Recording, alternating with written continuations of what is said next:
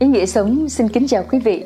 Chào mừng quý vị cùng đến với video Quỹ cốc tử và 72 kế sách áp dụng trong kinh doanh. Ở trong video trước, Ý nghĩa sống đã giới thiệu đến quý vị các kế sách từ kế sách thứ nhất đến kế sách thứ sáu và trong video lần này, Ý nghĩa sống trân trọng giới thiệu đến quý vị các kế sách từ kế sách thứ bảy đến kế sách 20. Trong video này, quý vị sẽ bắt gặp rất nhiều những điển cố quân sự và những ví dụ áp dụng trong kinh doanh tiêu biểu như hình ảnh của vua Quang Trung Nguyễn Huệ khi đã linh hoạt sử dụng tượng binh kết hợp hỏa hổ để đánh bại quân Thanh.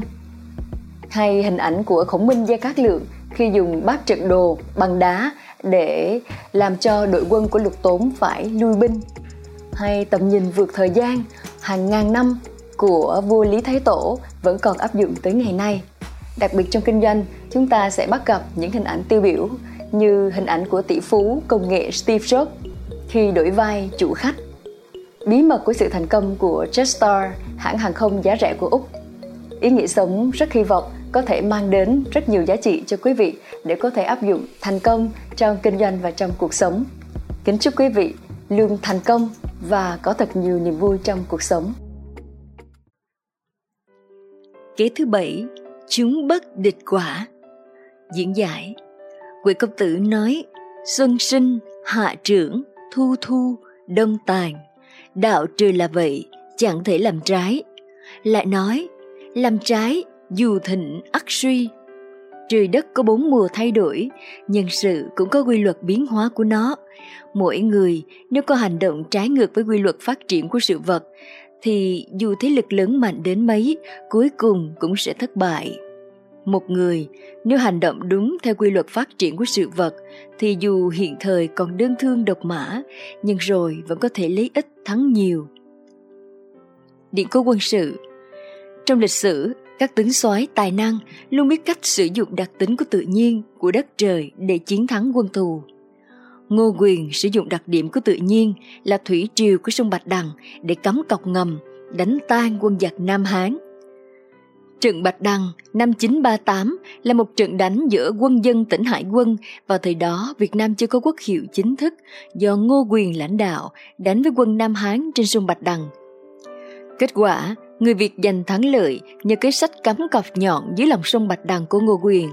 Trước sự chiến đấu dũng mạnh của người Việt, quá nữ quân Nam Hán bị chết đuối và hoàng tử Nam Hán là Lưu Hoàng Tháo cũng bị Ngô Quyền giết chết. Đây là một trận đánh quan trọng trong lịch sử Việt Nam. Nó đánh dấu cho việc chấm dứt hơn 1.000 năm bắc thuộc của Việt Nam, nối lại quốc thống cho dân tộc Việt. Sau chiến thắng này, Ngô Quyền lên ngôi vua, tái lập đất nước. Ông được xem là một vị vua của các vua trong lịch sử Việt Nam. Đại thắng trên sông Bạch Đằng đã khắc họa mưu lược và khả năng đánh trận của ông. Kế hoạch của quân Nam Hán Vua Nam Hán cho con trai là Hoàng Tháo làm tỉnh hải quân tiết độ sứ, đổi tước phong là giao vương, đem hai vạn quân sang với danh nghĩa là cứu công tiễn. Lưu Nghiễm hỏi kế ở Sùng Văn Hầu là tiêu ích, ích nói, này mưa dầm đã mấy tuần, đường biển thì xa xôi nguy hiểm. Ngô Quyền lại là người kiệt hiệt, không thể khinh suất được. Đại quân phải nên thận trọng, chắc chắn. Dùng nhiều người hướng đạo rồi sau đó mới nên tiến Vua Nam Hán đang muốn hành quân nhanh để đánh chiếm lại tỉnh Hải quân, nên không nghe theo kế của tiêu ích, sai Hoàng Tháo đem chiến thuyền theo sông Bạch Đằng mà vào. Lưu Nghiễm tự mình làm tướng, đóng ở Hải Môn để làm thanh viện. Kế hoạch của Ngô Quyền Ngô Quyền nghe tin Hoàng Tháo sắp đến, ông bảo với các tướng rằng Hoàng Tháo là đứa trẻ khờ dại, đem quân từ xa đến, quân lính còn mỏi mệt, lại nghe công tiện để chết. Không có người làm nội ứng, đã mất vía trước rồi quân ta lấy sức còn khỏe, địch với quân mỏi mệt, tất phá được. Nhưng bọn chúng có lợi thế ở chiến thuyền. Ta không phòng bị trước, thì thế được thua chưa biết ra sao. Nếu sai người đem cọc lớn, vạt nhọn đầu, bịch sắt đóng ngầm ở trước cửa biển, thuyền của bọn chúng theo nước triều lên, vào trong hàng cọc, thì sau đó ta dễ bề chế ngự, không cho chiếc nào ra thoát. Ngô Quyền cho quân sĩ đóng cọc có bịch sắt nhọn xuống lòng sông Bạch Đằng. Khi thủy chiều lên, bãi cọc không bị lộ. Ngô Quyền dự định nhử quân địch vào khu này khi thủy chiều lên và đợi nước triều rút xuống cho thuyền địch mắc cạn mới giao chiến. thuyền chiến lớn của Nam Hán bị mắc cạn và lần lượt bị cọc đâm thủng gần hết. Lúc đó, Ngô Quyền mới tung quân ra tấn công dữ dội, quân Nam Hán thua chạy, còn Lưu Hoàng Tháo bỏ mạng với hơn một nửa quân sĩ. Vua Nam Hán đang cầm quân tiếp ứng đóng ở biên giới mà không kịp trở tay đối phó. Nghe tin Hoàng Tháo tử trận, nghiễm kinh hoàng, đành thương khóc, thu nhặt quân còn lại mà rút lui, theo Đại Việt Sử Ký Toàn Thư. Từ đó, nhà Nam Hán bỏ hẳn mộng xâm lược tỉnh Hải quân. Lưu Cung cũng than rằng cái tên cung của ông là xấu. Năm 939, Ngô Quyền lên ngôi vua, xưng là Ngô Vương, lập ra nhà Ngô, đấm đô ở Cổ Loa, tức Đông Anh Hà Nội ngày nay. Ví dụ thứ hai, vua tôi nhà Trần đánh quân Nguyên. Năm 1288, quân Đại Việt do Trần Thánh Tông, Trần Nhân Tông và Trần Hưng Đạo lãnh đạo giao chiến với quân Nguyên trên sông Bạch Đằng. Trước đó, Trần Hưng Đạo đã cho đóng cọc và phủ cỏ lên trên rồi cho quân khiêu chiến giả vờ bỏ chạy. Quân Nguyên đuổi theo, quân Đại Việt cố sức đánh lại. Nước triều rút xuống, thuyền quân Nguyên vướng cọc và nghiêng đắm gần hết.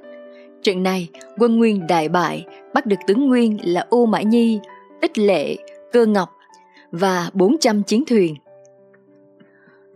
Ứng dụng trong kinh doanh Khoa học ngày càng phát triển thì con người lại càng quan tâm đến các vấn đề liên quan đến thực phẩm xanh để bảo vệ sức khỏe cho mình và gia đình.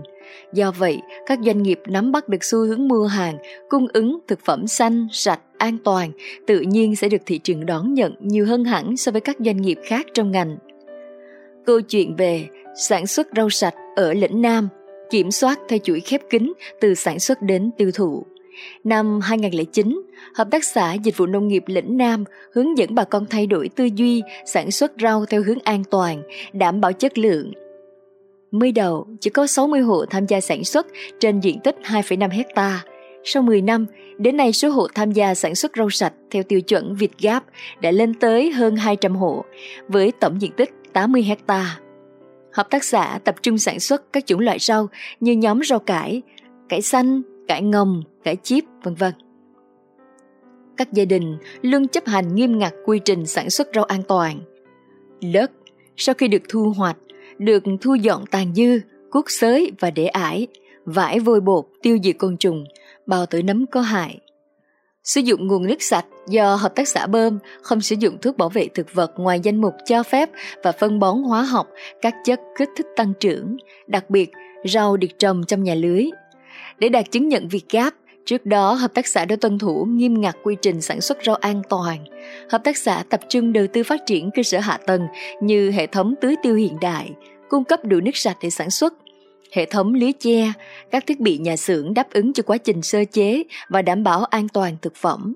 Nông dân ở đây được tập huấn hướng dẫn về quy trình sản xuất rau an toàn và theo tiêu chuẩn Việt Gáp. Từ khâu làm đất, chọn giống, chăm sóc, sử dụng phân bón, bảo vệ thực vật, đến quy hoạch đảm bảo an toàn. Vì vậy, nông dân lĩnh Nam đã thành thạo kỹ năng sản xuất rau an toàn theo đúng quy chuẩn Việt Gáp. Tất cả các quy trình sản xuất, sơ chế, đóng gói sản phẩm đều được sự hướng dẫn giám sát của cán bộ Chi cục Bảo vệ Thực vật Hà Nội và trạm bảo vệ thực vật thuộc quận Hoàng Mai. Mỗi ngày, hợp tác xã cung cấp ra thị trường 8 đến 10 tấn rau an toàn đã sơ chế, Rau an toàn lĩnh Nam được phân phối đến các cơ quan, siêu thị, cụm dân cư và một số điểm bán lẻ. 100% sản phẩm đem ra thị trường đều được bao gói, đóng thùng theo quy cách, có dán tem nhãn, truy xuất nguồn gốc kèm theo lý lịch sau. Theo thống kê từ đấtviệt.vn, tính đến tháng 7 2020, 74,4 hecta rau ăn lá của Hợp tác xã Lĩnh Nam được công nhận rau an toàn và Việt Gap Ngoài ra, hợp tác xã còn 95,6 hecta cây ăn quả là cây chuối, cam canh cũng được sản xuất theo tiêu chuẩn an toàn, cung cấp cho các siêu thị, cửa hàng tiện ích. Mỗi năm, Hợp tác xã Lĩnh Nam thu bình quân là 450 triệu đồng trên hecta rau xanh và 350 triệu đồng trên hecta cây ăn quả. Kế thứ 8, trăm phương ngàn kế. Diễn giải, vạn sự trên thế gian biến hóa vô cùng, Tình hình lúc thế này khi thế khác, người đời cũng trăm phương ngàn kế, một vị chủ soái ác hẳn cũng phải nắm vững nhiều loại mưu kế để ứng phó với tình huống không ngừng thay đổi. Điển cố quân sự, ba lần kháng chiến chống quân Nguyên Mông của nhà Trần. Lần thứ nhất, kế vườn không nhà trống. Mông Cổ tấn công Đại Việt vào tháng 2 năm 1258, từ Đại Lý khoảng 15.000 đến 25.000 kỵ binh Mông Cổ và 20.000 quân Đại Lý, tổng cộng là khoảng 35.000 đến 45.000 quân tiến vào Đại Việt. Quân Đại Việt năm 1258 gồm quân cấm vệ và quân cát lộ có khoảng 10 vạn, trong đó có hai vạn cấm quân, lực lượng chủ lực đóng ở gần kinh thành và 8 vạn sương quân, quân đóng ở các địa phương. Tuy nhiên, 8 vạn sương quân này phải đóng quân rải khắp trên các lãnh thổ cả nước, bao gồm cả việc ngăn ngừa nổi loạn, chống đạo tặc, canh gác biên giới và lăng tẩm, nên nhà Trần chỉ có thể tập trung được một bộ phận để tác chiến với Mông Cổ.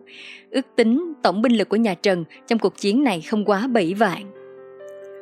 Đích thân vua Trần Thái Tông và Thái tử Trần Hoảng dẫn quân lên nghênh địch tại Bình Lệ Nguyên, nay là Bình Xuyên, Vĩnh Phúc.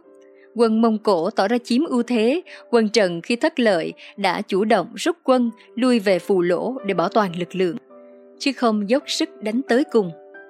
Trận tiếp theo diễn ra tại Phù Lỗ bên sông Cà Lồ, quân Đại Việt lại bị đánh bại. Tuy nhiên, Nha Trân đã dự tính trước điều này và đã chủ động sơ tán người dân và của cải ra khỏi kinh đô từ trước quân Mông Cổ dù chiếm được Thăng Long nhưng nhà Trần đã thực hiện vườn không nhà trống, đem đi hết lương thực trong thành, khiến quân Mông gặp phải khó khăn về lương thực. Chỉ 10 ngày sau khi rút khỏi Thăng Long, vua Trần và Thái tử lại dẫn quân phản công, đánh thắng quân Mông Cổ trong trận Đông Bộ Đầu, này chính là quận Ba Đình, Hà Nội.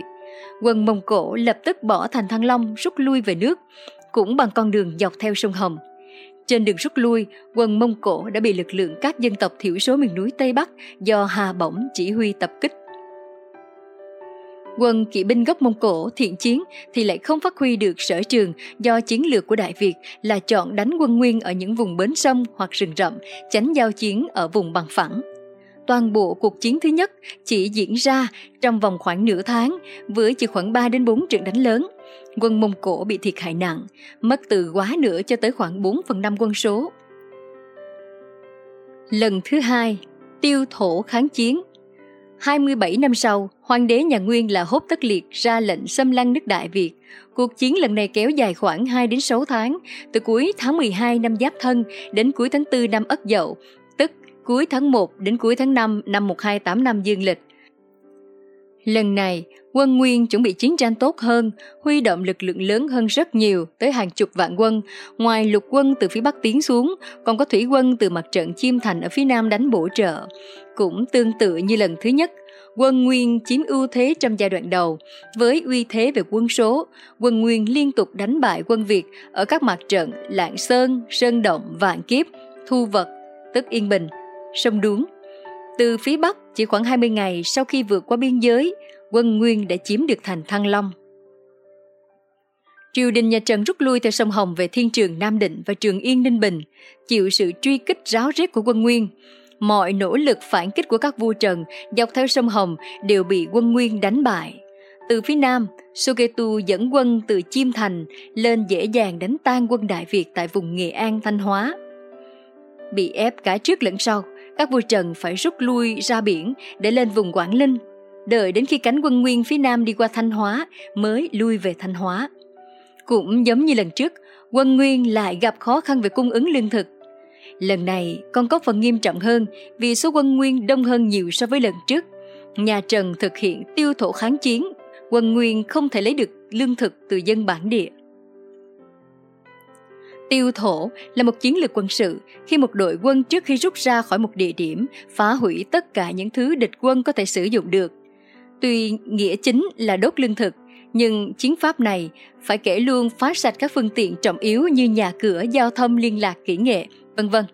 Mục đích là tạo khó khăn cho địch quân khi vào vùng đất bị tàn phá, không đủ điều kiện đóng quân, ăn nghỉ và sửa sang dụng cụ máy móc hoạt động tiêu thổ khác nhau giữa các đối tượng của chiến tranh, lực lượng tấn công hay lực lượng phòng vệ, tình huống tấn công hay rút quân và giữa vùng lãnh thổ của quốc gia nào trong cuộc chiến tranh.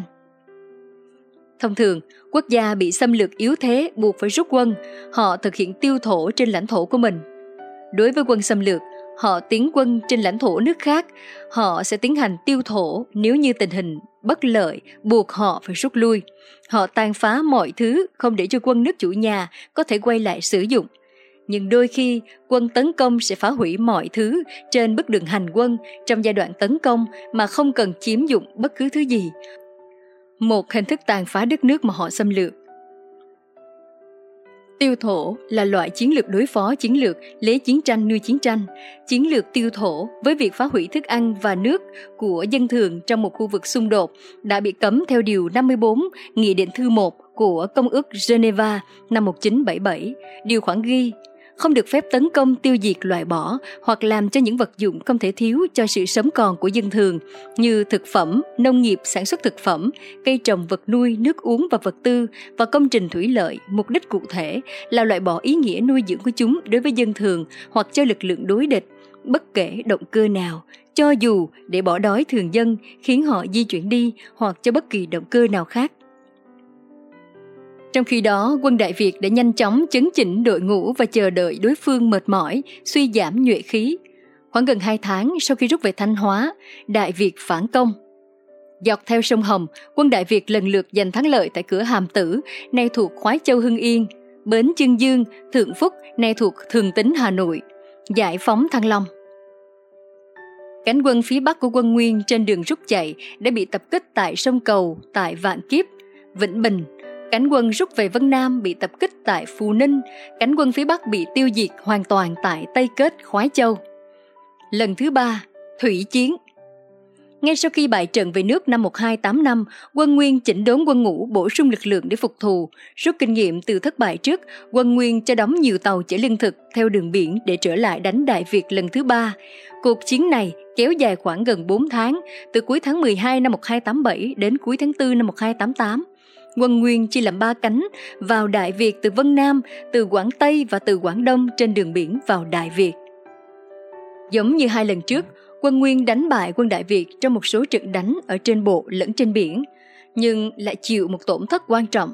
Đó là lương thực chuyên chở bằng tàu biển đã bị mất hết do bão biển, đi lạc và sau đó bị các đơn vị của Trần Khánh Dư tiêu diệt ở Vân Đồn. Quân Nguyên tập trung ở Vạn Kiếp và đánh rộng ra xung quanh, chiếm được Thăng Long nhưng lại trúng kế giống như hai lần trước. Khác với hai lần trước, lần này quân Đại Việt không huy động lực lượng lớn chặn đánh quân Nguyên từ đầu mà chỉ đánh có tính kiềm chân, bộ chỉ huy và phần lớn lực lượng Đại Việt rút về vùng Đồ Sơn, Hải Phòng, từ đó tổ chức các cuộc tấn công vào căn cứ Vạn Kiếp và đánh thủy quân Nguyên vì thiếu lương thực và có nguy cơ bị đối phương chia cắt, quân Nguyên bỏ Thăng Long rút về Vạn Kiếp, rồi chủ động rút quân dù quân Đại Việt chưa phản công lớn. Cánh thủy quân của quân Nguyên đã bị tiêu diệt hoàn toàn tại sông Bạch Đằng khi định rút ra biển. Các cánh bộ binh quân Nguyên khi đi qua Bắc Giang và Lạng Sơn đã bị quân Đại Việt phục kích, tấn công dữ dội. Kế sách sử dụng thủy chiến tại sông Bạch Đằng đã góp phần quan trọng làm nên thắng lợi tại trận đánh chấm quân Nguyên Mông lần 3. Như vậy, việc xác định không gian và thời gian quyết chiến đều nhằm triệt để lợi dụng địa hình thiên nhiên, phát huy cao độ ưu thế thủy chiến trong điều kiện thiên thời, địa lợi nhân hòa thuộc về Đại Việt. Trần Quốc Tuấn đã nghiên cứu rất tường tận địa hình sông nước, chế độ thủy triều của sông Bạch Đằng và sử dụng thành công trong việc xây dựng trận địa quyết chiến và bài binh bố trận. Quảng sông Bạch Đằng Nơi được chọn làm điểm quyết chiến là một khu vực hiểm yếu, có đủ những điều kiện cần thiết đáp ứng được yêu cầu bố trí một trận địa mai phục trên sông với quy mô lớn. Địa hình sông Bạch Đằng vốn có thế thiên hiểm với sông sâu và rộng, rừng núi ven bờ, nhiều lạnh thoát chiều và bãi chiều, nhiều nhánh sông đổ vào, nước chiều lên xuống rất mạnh. Để tăng thêm lợi thế của trận địa mai phục, Trần Quốc Tuấn đã kế thừa truyền thống của Ngô Quyền và Lê Hoàng trong kháng chiến chống quân Nam Hán năm 938 và quân Tống năm 981 đã cho đóng cọc gỗ nhằm cản phá đội hình, chặn đường tháo chạy của thuyền chiến địch, bao vây và tiêu diệt triệt để quân xâm lược. Trận địa quyết chiến với bãi cọc ngầm chỉ phát huy được tác dụng khi nước triều lên xuống, nên nó đòi hỏi người chỉ huy điều hành trận chiến đấu phải biết lợi dụng chế độ thủy triều với cả một nghệ thuật dẫn dắt thuyền giặc vào trận địa đúng lúc, đúng chỗ. Ở đây, yếu tố không gian và thời gian kết hợp chặt chẽ với nhau. Trận đánh phải bắt đầu và kết thúc một cách chính xác vào thời điểm có lợi thế nhất để tận dụng chế độ thủy triều và phát huy được hết tác dụng của bãi cọc. Mông Nguyên đương thời là đế quốc lớn nhất thế giới. Những nơi người Mông Cổ bại trận lúc đó đều phần nhiều là bởi lý do khách quan. Như Ai Cập thì quá xa xôi và binh lực khá ít. Nhật Bản và Nam Dương đều có biển cả ngăn cách trong khi quân Mông không kinh nghiệm đánh đường thủy lại xui xẻo gặp bão to, thần phong ở Nhật Bản nên mới bị thua trận. Thế nhưng nước Đại Việt lúc đó nằm liên kề trên đại lục Đông Á, chung đường biên giới cả ngàn dặm với người Mông mà người Mông vẫn không đánh chiếm được. Một đế quốc đã nằm trùm cả đại lục Á Âu mà không lấy nổi một giải đất bé nhỏ ở phía Nam – Tổng cộng 3 đợt xuất quân Mông Nguyên đã huy động khoảng 600.000 tới 1 triệu lực quân, trong khi dân số Đại Việt lúc ấy chỉ khoảng 3 đến 4 triệu. Có so sánh tương quan lực lượng với kẻ địch và vị trí địa lý với những quốc gia làm được điều tương tự mới thấy được sự vĩ đại của chiến công ba lần đánh đuổi quân Mông Nguyên của nhà Trần.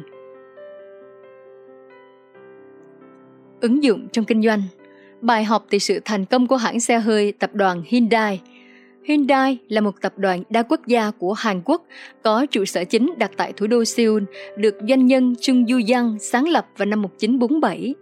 Đây là một trong những tập đoàn kinh tế đa ngành, Jabon được thành lập sớm đầu tiên của Hàn Quốc, đặt nền móng cho toàn bộ ngành công nghiệp nặng nói riêng cũng như quá trình công nghiệp hóa của quốc gia này nói chung. Và đặc biệt, đây là một trong số ít những Jabon lớn nhất tồn tại cho đến tận ngày nay. Hiện nay, tính đến năm 2020, Hyundai đang có quy mô và tầm ảnh hưởng tới nền kinh tế, đời sống chính trị xã hội lớn thứ hai tại Hàn Quốc, chỉ sau tập đoàn Samsung. Tập đoàn Hyundai do Chung Yu Yang thành lập năm 1947, lúc đầu là một công ty xây dựng và từng là tập đoàn Chabon lớn nhất Hàn Quốc. Công ty được chia nhỏ ra 5 lĩnh vực kinh doanh vào ngày 1 tháng 4 năm 2003 gồm tập đoàn Moto Hyundai, tập đoàn Hyundai, tập đoàn Bách hóa Hyundai và tập đoàn phát triển Hyundai. Năm 1947, Chung Du Giang đã sáng lập ra công ty xây dựng dân dụng Hyundai. Chỉ vài tháng sau đó, công ty này đã bị đánh bom trong chiến tranh ở Hàn Quốc. Tuy nhiên, công ty đã nhanh chóng khôi phục lại và trở thành một trong những công ty xây dựng hàng đầu Hàn Quốc vào năm 1950. Vào cuối những năm 1960, ông Chung đã chuyển hướng kinh doanh sang lĩnh vực ô tô. Chính phủ Hàn Quốc thời điểm đó cho rằng cách tốt hơn là nhập khẩu ô tô thay vì sản xuất trong nước và đã phổ biến quan điểm đó rộng rãi. Tuy nhiên, ông Chung vẫn lựa chọn đi theo ý tưởng riêng của mình và vào năm 1967, ông đã thành lập nên công ty ô tô Hyundai. Công ty nhanh chóng được xây dựng với sự hợp tác của một trong những nhà sản xuất ô tô lâu đời nhất trong ngành công nghiệp này, đó là Ford. Một hợp đồng liên doanh 2 năm giữa hai bên đã được ký kết vào năm 1968 để chia sẻ công nghệ lắp ráp. Chiếc xe đầu tiên của hãng được thiết kế và chế tạo tại Hàn Quốc có tên là Pony, mặc dù chiếc xe này có sự hỗ trợ công nghệ Nhật Bản của hãng Mitsubishi. Chiếc xe được tung ra vào thị trường vào năm 1974 và năm sau đó được xuất khẩu ra thị trường nước ngoài. Nguyên nhân dẫn đến sự thành công của Hyundai đó là họ đã thay đổi rất nhiều trong giai đoạn đầu, họ bán những mẫu xe có độ bền cao và giá thành rẻ, nhưng giờ đây, sự hấp dẫn mới là động lực chính. Và có thể nói rằng thành công của hãng xe Hàn Quốc chủ yếu là do những tiến bộ đáng kể trong phong cách thiết kế của họ. Quay trở lại mẫu xe giá rẻ và thiết kế vui mắt mang tên Pony năm 1975, mẫu Stellar đầy góc cạnh của những năm 1980 và Lantra khá đơn điệu thời kỳ đầu những năm 1990 và thật khó mà tin rằng Hyundai lại đang tạo ra những mẫu xe với diện mạo mới hoàn toàn như i30 mới, iX35, i40 và Veloster. Quá trình thay đổi đã được đẩy nhanh kể từ khi Thomas Buckle rời khỏi BMW về đầu quân cho Hyundai hồi năm 2005 Ảnh hưởng đầu tiên của phong cách bất hồ được thấy rõ trong phiên bản i20 mới nhất, nhưng quan trọng hơn, ông là người đã giới thiệu ngôn ngữ điêu khắc dòng chảy thông qua mẫu Concept Genus 2006 tại triển lãm Geneva sau đó. Nó được phát triển thành iX35 và giờ đây mơ ước để trở thành hiện thực. Các mẫu i30 và i40 đều mang nhiều nét thiết kế của nó. Một điểm thú vị trong quá trình phát triển các mẫu thiết kế của Hyundai đó chính là yếu tố mạo hiểm trong cách mẫu xe. Ví dụ như trong i40, sự mạo hiểm không đến một cách tự nhiên với các nhà sản xuất xe châu Á nơi mà những quyết định thường có xu hướng đổ trách nhiệm lên vai tập thể, điều này sẽ giảm bớt đi sức sáng tạo. Sự dũng cảm và tư tưởng mang đầy tính thách thức này của người lãnh đạo Hyundai đã khiến Hyundai trở nên đặc biệt trong ngành công nghệ ô tô. Quyết định quan trọng này của Hyundai đã có tác dụng kích thích khả năng sáng tạo trong đội ngũ những nhà thiết kế, điều mà trước đây họ chưa làm được. Một loạt 12 mẫu concept SCD đã lần lượt ra mắt sau khi phòng thiết kế California đi vào hoạt động năm 1990. Tuy nhiên, những mẫu concept đó lại không được đưa vào sản xuất hàng loạt. Ông Burkle giải thích đó hoàn toàn là mục tiêu rút ngắn khoảng cách giữa những mẫu concept Star Wars với các sản phẩm đang được bán ra trên thị trường và tôi nghĩ là chúng tôi đã đạt được điều đó. Kế thứ 9 thiên địa vô thường. Diễn giải, trời đất luôn thay đổi, há có gì trường cửu, một cái lý chung xuyên suốt giữa trời và người. Khi trời luôn đổi, nhân sự làm sao bất biến, một người chỉ một mực theo đuổi truyền thống mà không chịu đổi mới, ắt sẽ bị lạc hậu so với thời cuộc. Điện cố quân sự Võ Tắc Thiên, tài nhân vượt ngàn đại nạn không chết và cái kết thành nữ hoàng đế đầu tiên và duy nhất trong lịch sử Trung Hoa. Võ Tắc Thiên, sinh ngày 17 tháng 2 năm 624, mất ngày 16 tháng 12 năm 705, cũng được đọc là Vũ Tắc Thiên, thường gọi là Võ Hậu hoặc Thiên Hậu, là một phi tần ở hậu cung của đường Thái Tông, Lý Thế Dân, sau này trở thành hoàng hậu của đường Cao Tông Lý Trị.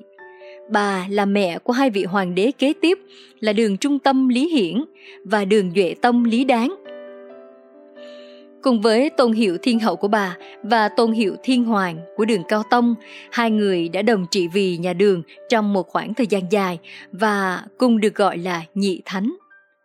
Sau khi đường Cao Tông qua đời, thiên hậu trải qua các đời đường Trung Tông và đường Duệ Tông với tư cách Hoàng Thái Hậu và cuối cùng trở thành hoàng đế duy nhất của triều đại Võ Chu, triều đại bà sáng lập tồn tại từ năm 690 đến năm 705 Do đó, Võ Tắc Thiên trở thành nữ hoàng duy nhất được công nhận trong lịch sử Trung Quốc. Dù vậy, cựu đường thư và tân đường thư vẫn chỉ gọi bà là Thái Hậu, ngay cả sau khi bà tự xưng đế. Đó là vấn đề không nhìn nhận địa vị của bà trong thời đại cũ. Trong 15 năm cai trị với tôn hiệu Thánh Thần Hoàng đế, Võ Tắc Thiên mở mang lãnh thổ Trung Quốc, vươn sang Trung Á, hoàn thành cuộc chinh phục bán đảo Triều Tiên, nội địa khuyến khích phát triển Phật giáo, tập trung phát triển kinh tế xã hội, duy trì sự ổn định trong nước. Bà cũng trở thành một trong ba vị hoàng đế Trung Hoa có tuổi thọ cao nhất, trên 80 tuổi. Bên cạnh, Lương Vũ Đế Tiêu Diễn, 87 tuổi và Thanh Cao Tông Càn Long Hoàng đế, 89 tuổi ứng dụng trong cuộc sống. Nhật Bản, từ một quốc gia nghèo về tài nguyên, lại thường xuyên gặp thiên tai, nhưng người Nhật vẫn nỗ lực phi thường đã đưa nước Nhật trở thành cường quốc kinh tế trên thế giới.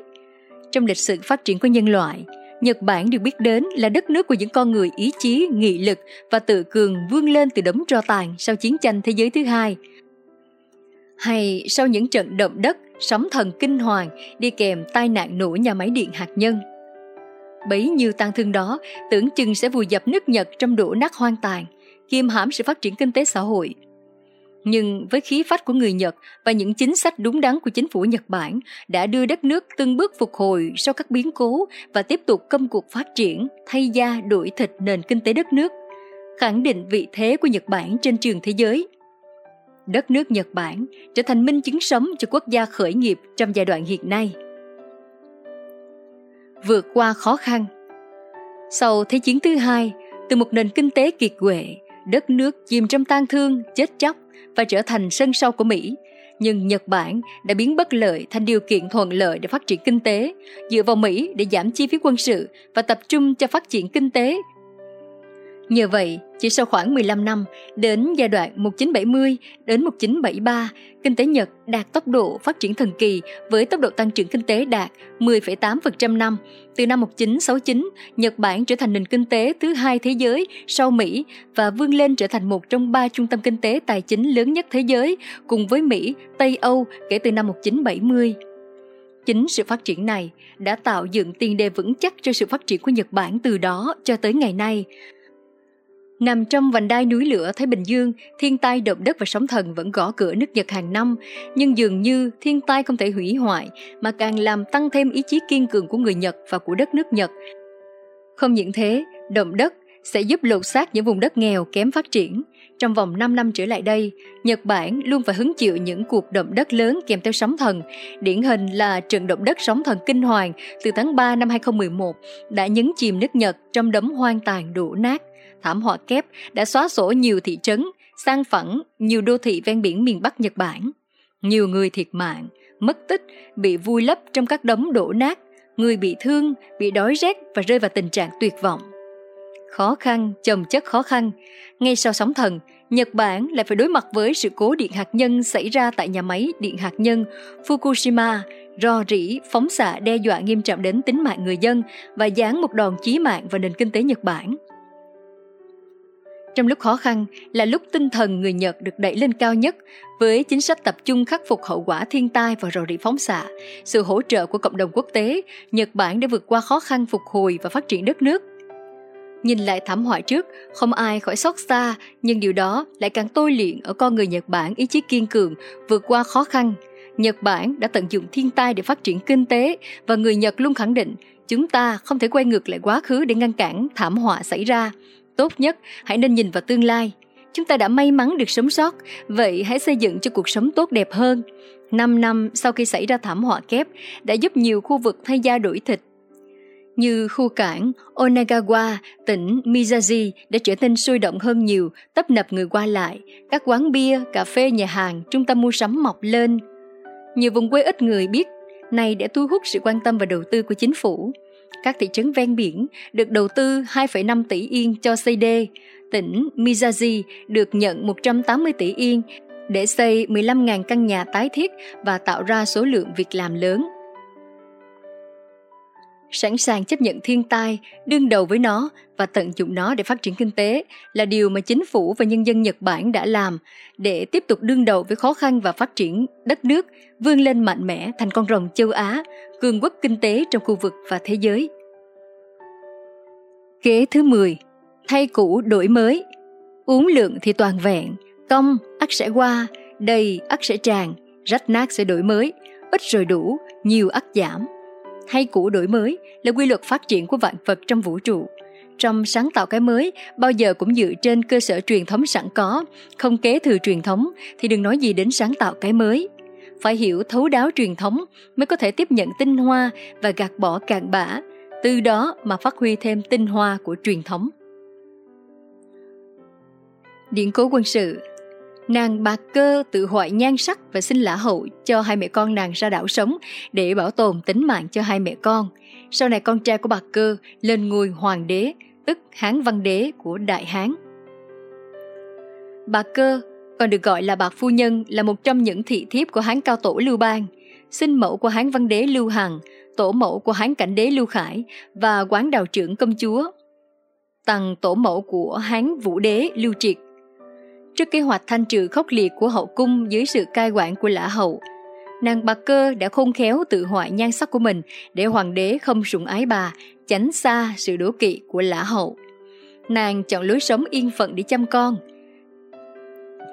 Năm Lưu Hằng, con trai bà 8 tuổi, Hán cao tổ phong Lưu Hằng làm đại vương, cai quản vùng đất xa xôi hẻo lánh.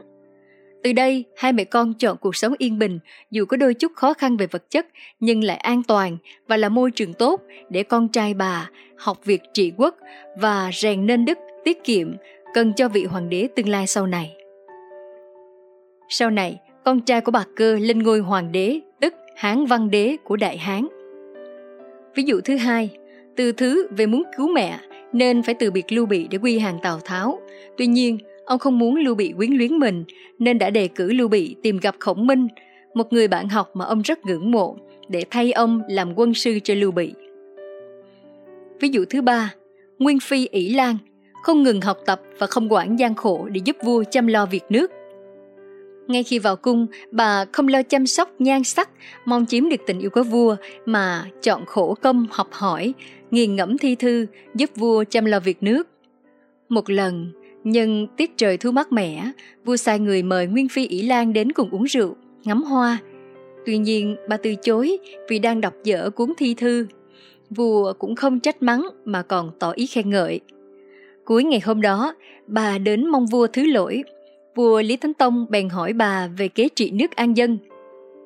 Bà đáp, thiếp ừ, thân nữ nhi, tầm nhìn hạn hẹp, nhưng hoàng thượng đã hỏi thì cũng xin có đôi lời. Muốn nước giàu dân mạnh, điều quan trọng là phải biết nghe lời can gián của đấng trung thần. Lời nói ngay nghe chướng tai, nhưng có lợi cho việc trị nước, giống như thuốc đắng, uống vào khó chịu nhưng chữa được bệnh. Điều hệ trọng thứ hai là phải xem quyền hành là thứ đáng sợ. Quyền lực và danh vọng thường làm thay đổi con người. Bà cho rằng nước muốn mạnh, vua phải nhân từ với muôn dân, phàm xoay cái thế thiên hạ ở nhân chứ không phải ở bạo. Hội đủ những điều ấy, nước Đại Việt sẽ hùng cường. Nguyên Phi ỷ Lan nói. Lời tâu về kế trị nước của Nguyên Phi ỷ Lan khiến vua Lý Thánh Tông nể phục. Năm 1069, quân Chiêm Thành quấy rối ở biên giới phía nam Đại Việt. Trước tình hình nguy cấp đó, để giữ yên bờ cõi, vua Lý Thánh Tông thân chinh dẫn quân đánh giặc và giao lại việc nước cho Nguyên Phi ỷ Lan. Bà không quản ngại khó khăn vất vả, đến nhiều nơi để hiểu được cuộc sống của muôn dân. Chính nhờ chuyến đi này, bà giúp dân thoát khỏi cơ cực cũng như trấn an dân chúng, củng cố triều cương. Năm đó đại hạn, người dân đói kém, mất mùa phải tha hương cầu thực rất cực khổ. Sau khi dò hỏi, bà nghi ngờ quan lại địa phương ăn chặn phần gạo phát chẩn của triều đình, bèn sai người tìm hiểu. Cận về bẩm báo trong vùng có phú hào họ Phạm là bà con thân thích của Phủ Nha. Chúng thao túng lượng lớn gạo trong vùng rồi bán với giá cắt cổ. Chúng cũng thu mua tích trữ gạo phát chẩn của Phủ Nha triều đình. Nguyên Phi giận dữ quyết tâm trừng trị bọn tham quan ô lại, cường hào ác bá. Bọn chúng không những than phiền mà còn giết người không ghê tay nên để tránh đánh rắn động cỏ, bà quyết định âm thầm hành động. Nguyên Phi ỷ Lan sai thị nữ về báo tin cho Thái Sư ở Kinh Thành, và cùng cận vệ và một thị nữ khác ở lại, đóng giả thương lái, mua bán lương thực. Để từng bước tìm đủ nhân chứng vật chứng, chờ khi thị nữ kia trở lại, cùng với quan quân thì mới ra mặt để trừng trị bọn cường hào quan tham. Dân chúng biết có người phát chẩn, bèn kéo về nhận gạo. Bọn cường hào không bán được gạo liền tức tối bẩm báo quan quan địa phương cấu kết với gian thương, bắt bà về quan phủ, khép tội gây rối loạn giao thương, làm náo loạn trên phố, đòi phạt bà 50 trượng, tịch thu số gạo. Đúng lúc đó, Thái sư Lý Đạo Thành dẫn quân đến trừng trị thích đáng những kẻ cường quyền chuyên ức hiếp dân chúng. Trong khi bà cai quản đất nước, muôn dân ấm no, sung túc, đội quân đi dẹp chim thành của vua Lý Thánh Tông gặp nhiều bất lợi. Để bảo toàn lực lượng, vua quyết định rút quân. Từng truyền trên đường rút qua châu Cư Liên, vua gặp người đốn củi bèn cho gọi ông ta lại và hỏi về tình hình cuộc sống của người dân vùng đó. Người này đáp, cuộc sống của người dân no đủ, ai cũng vui mừng phấn khởi, chăm chỉ làm ăn. Vua hỏi ra mới biết Nguyên Phi ỷ Lan đã hết lòng giúp đỡ dân chúng trong lúc hạn hán, mất mùa, trừ gian diệt ác, trừng trị bọn cường hào ức hiếp dân lành, mang lại cuộc sống ấm no, hạnh phúc cho người dân khắp nước Đại Việt biết rõ câu chuyện, vua Lý Thánh Tông thầm nghĩ, Nguyên Phi là phận nữ nhi yếu ớt mà còn làm được việc như thế. Ta là bậc thiên tử, chưa đánh, đã vội ra lệnh lui quân, thật chẳng đáng hổ thẹn lắm sao? Vua bèn hạ lệnh cho quân lính tiếp tục hành quân lên đường, quyết hạ chiêm thành. Cuối cùng, nhờ có Nguyên Phi ỷ Lan giúp đỡ trị nước, nhà vua đem quân đánh thắng chiêm thành, đất nước Đại Việt trong ấm ngoài êm, nhân dân no đủ. Ứng dụng trong cuộc sống và kinh doanh Chiến lược tài ba của Thủ tướng Lý Quang Diệu đã đưa Singapore hóa rồng. Trong hơn 3 thập kỷ trên cương vị thủ tướng, ông Lý Quang Diệu đã khẳng định được vai trò của một nhà lãnh đạo xuất chúng khi biến Singapore từ một vùng đất đầm lầy trở thành một thành phố trong mơ. Về đối ngoại, Singapore có một tầm nhìn xa về chiến lược khi chủ trương bắt tay rộng mở với mọi quốc gia trong khu vực và trên thế giới. Về đối nội, Singapore thực thi một đường lối quốc trị của riêng mình với những luật lệ nghiêm khắc, phạt từ những điều nhỏ nhặt như xả rác công viên, kéo nước nhà vệ sinh. Thu nhập bình quân đầu người của Singapore chỉ khoảng 400 đô trên năm, khi ông Lý Quang Diệu mới lên nắm quyền. Thế nhưng đến năm 2018, con số này đã là hơn 64.582 USD trên năm. Chiến lược phát triển đất nước Trọng dụng nhân tài là chính sách quan trọng mà kiến trúc sư Lý Quang Diệu đã kiên trì theo đuổi để xây dựng Singapore trở thành quốc gia phồn thịnh bậc nhất, điểm đến an toàn và hấp dẫn các nhà đầu tư nhất là nơi đáng sống nhất khu vực. Trong cuốn hồi ký Từ thế giới thứ ba lên thế giới thứ nhất, câu chuyện Singapore từ 1965 đến 2000, xuất bản năm 2000, ông Lý Quang Diệu khẳng định nhân tài là tài sản quý báu nhất của quốc gia và càng có nhiều nhân tài là những vị bộ trưởng, các nhà quản trị và những người có chuyên môn cao thì các chính sách càng có nhiều ảnh hưởng, kết quả đạt được càng tốt hơn. Từ nhận thức sâu sắc này, ông đã đề ra và thực hiện nhiều chính sách tạo nguồn, nuôi dưỡng và thu hút nhân tài trong và ngoài nước. Để có được lực lượng nhân tài dồi dào, Singapore sớm có chính sách xây dựng nguồn nhân lực, tạo ra cơ hội phát triển cho tất cả mọi người. Giáo dục phổ thông được miễn phí, không chỉ có học phí mà cả sách giáo khoa, giao thông. Không tổ chức các kỳ thi đại học mà xét tuyển căn cứ kết quả học tập ở các cấp học phổ thông – nhưng Singapore đặc biệt yêu cầu cao ở thi tốt nghiệp đại học. Cuối năm 1970, để đối mặt với khó khăn thiếu hụt nhân tài khi các quốc gia phương Tây thay đổi chính sách nhập cư, chấp nhận người di dân châu Á, ông Lý Quang Diệu đã cho thành lập hai ủy ban. Một có nhiệm vụ giúp những người có năng lực làm đúng nghề và ủy ban còn lại kết hợp họ lại thành một xã hội.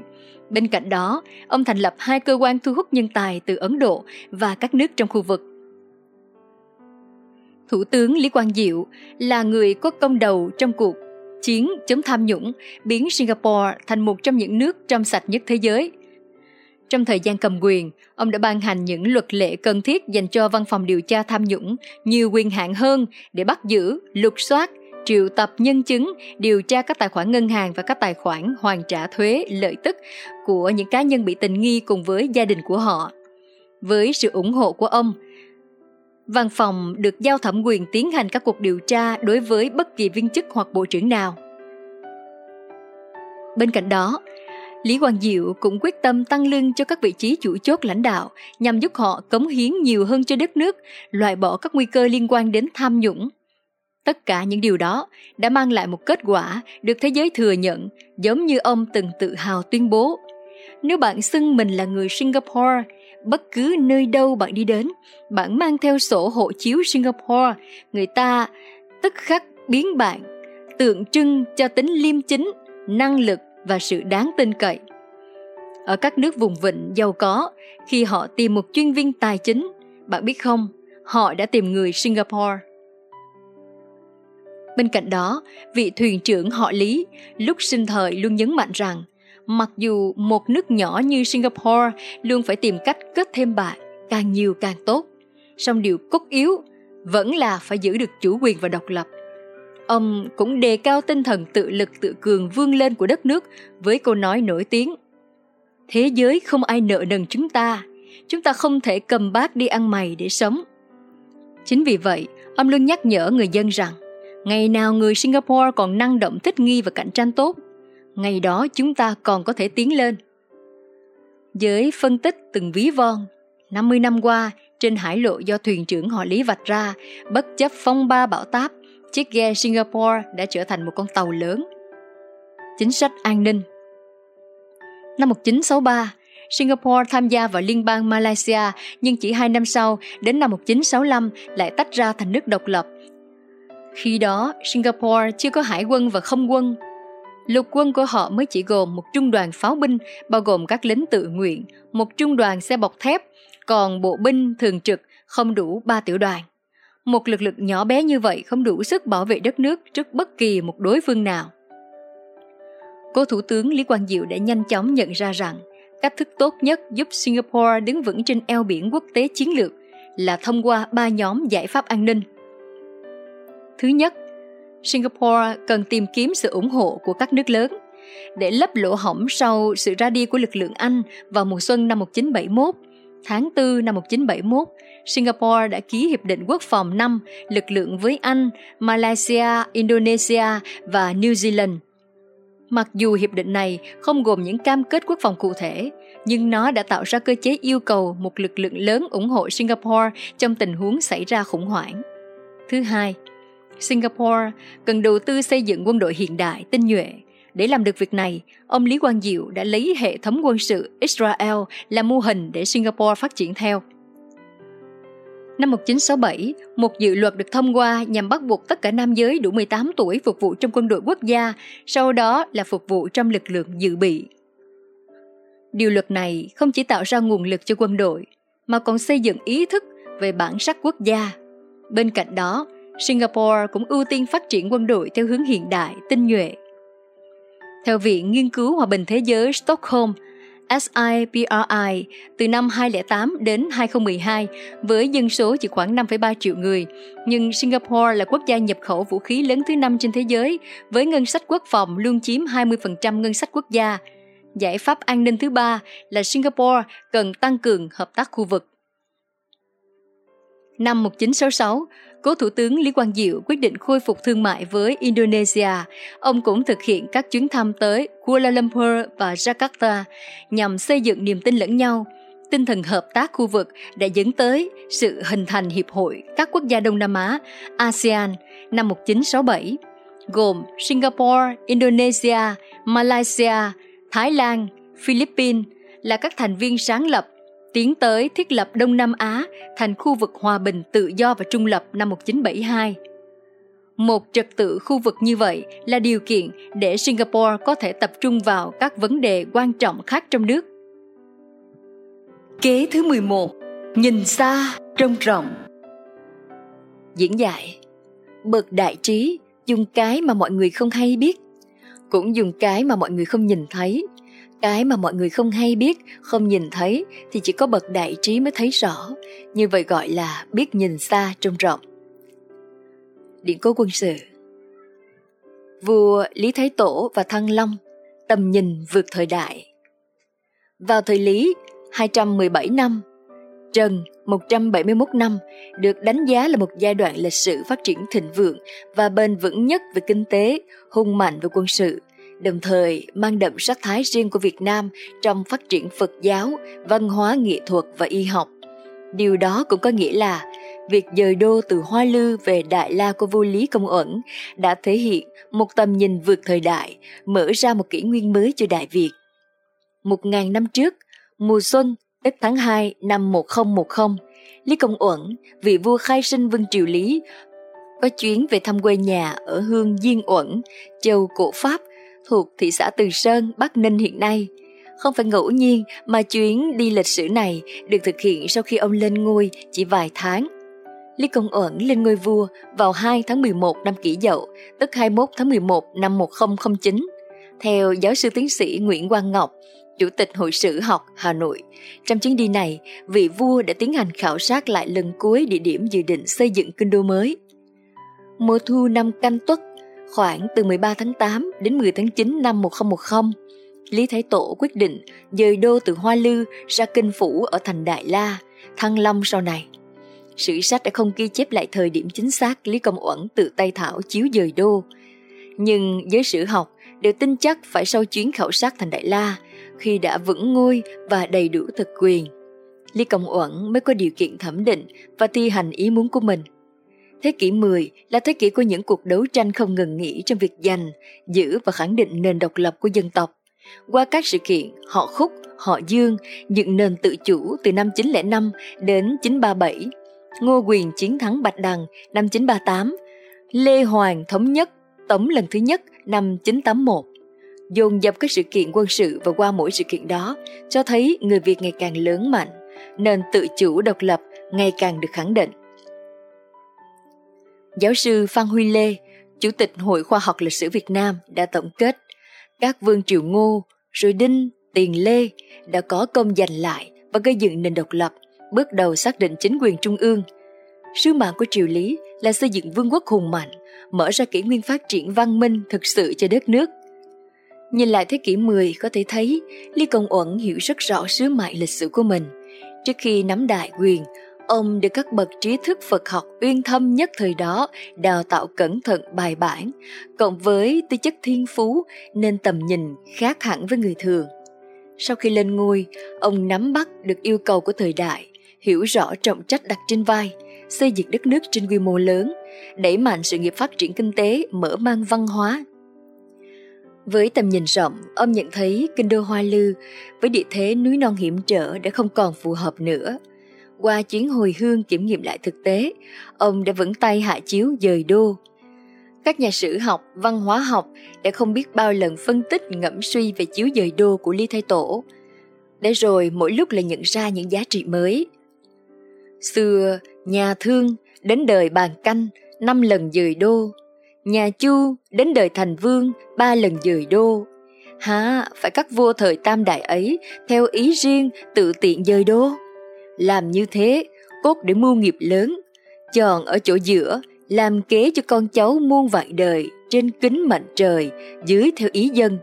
Nếu có chỗ tiện thì dời đổi, cho nên vận nước lâu dài, phong tục giàu thịnh. Thế mà hai nhà Đinh Lê lại theo ý riêng, coi thường mệnh trời, không noi theo việc cũ thương chu. Cứ chịu yên đắm đô nơi đây, đến nỗi thế đại không dài, vận số ngắn ngủi, trăm họ tổn hao, muôn vật không hợp. Trẫm rất đau đớn, không thể không dời. Huống chi, thành Đại La, đô cũ của Cao Vương, ở giữa khu vực trời đất, được thế rồng chầu hổ phục, chính giữa Nam Bắc Đông Tây, tiện nghi sâm núi sau trước, Vùng này mặt đất rộng mà bằng phẳng, thế đất cao mà sáng sủa, dân cư không khổ thấp trũng tối tăm, muôn vật hết sức tươi tốt phồn thịnh. Xem khắp nước Việt, đó là nơi thắng địa, thực là chỗ hội tụ quan yếu của bốn phương, đúng là nơi thượng đô kinh sư mãi muôn đời. Trẫm muốn nhân địa lợi ấy mà định nơi ở, các khanh nghĩ thế nào? Vừa trải qua ngàn năm đô hộ, nhưng Lý Thái Tổ đã lấy bài học dời đô từ chính kẻ thù phương Bắc lớn mạnh, cũng như từ sai lầm của nhà hai triều đại tiền nhiệm để làm bài học cho mình. Học cái đúng từ đối thủ, học cái sai từ tiền nhân để khẳng định dời đô là việc lớn, không thể theo ý riêng, mà phải làm kế cho con cháu muôn đời, trên kính mệnh trời, dưới theo ý dân. Quả là chuyện không phải ai cũng làm được. Tuy nhiên cũng phải nói thêm rằng sau này các nhà sử học đã minh oan cho Đinh Tiên Hoàng khi dựng kinh đô ở Hoa Lư. Bởi khi đó chính quyền trung ương đang phải đối phó với các thế lực cát cứ trong nước và mua đồ xâm lược của nước ngoài. Đinh Tiên Hoàng về dựng kinh thành ở quê hương trước hết để chắc chắn làm người ủng hộ, sau mới là lợi thế địa hình hiểm trở, tiến thoái đều thuận lợi, có thể mở rộng kiểm soát cả vùng đồng bằng – Hoài Lư là kinh đô của thời chiến, của phòng thủ và tiến công quân sự. Đó không phải là sứ mệnh của Lý Thái Tổ. Với việc dời đô về Đại La Thành, giáo sư Phan Huy Lê còn nhận định thành Đại La ở vào vị trí trung tâm của đất nước thời bây giờ, một đầu mối giao thông thủy bộ thuận tiện.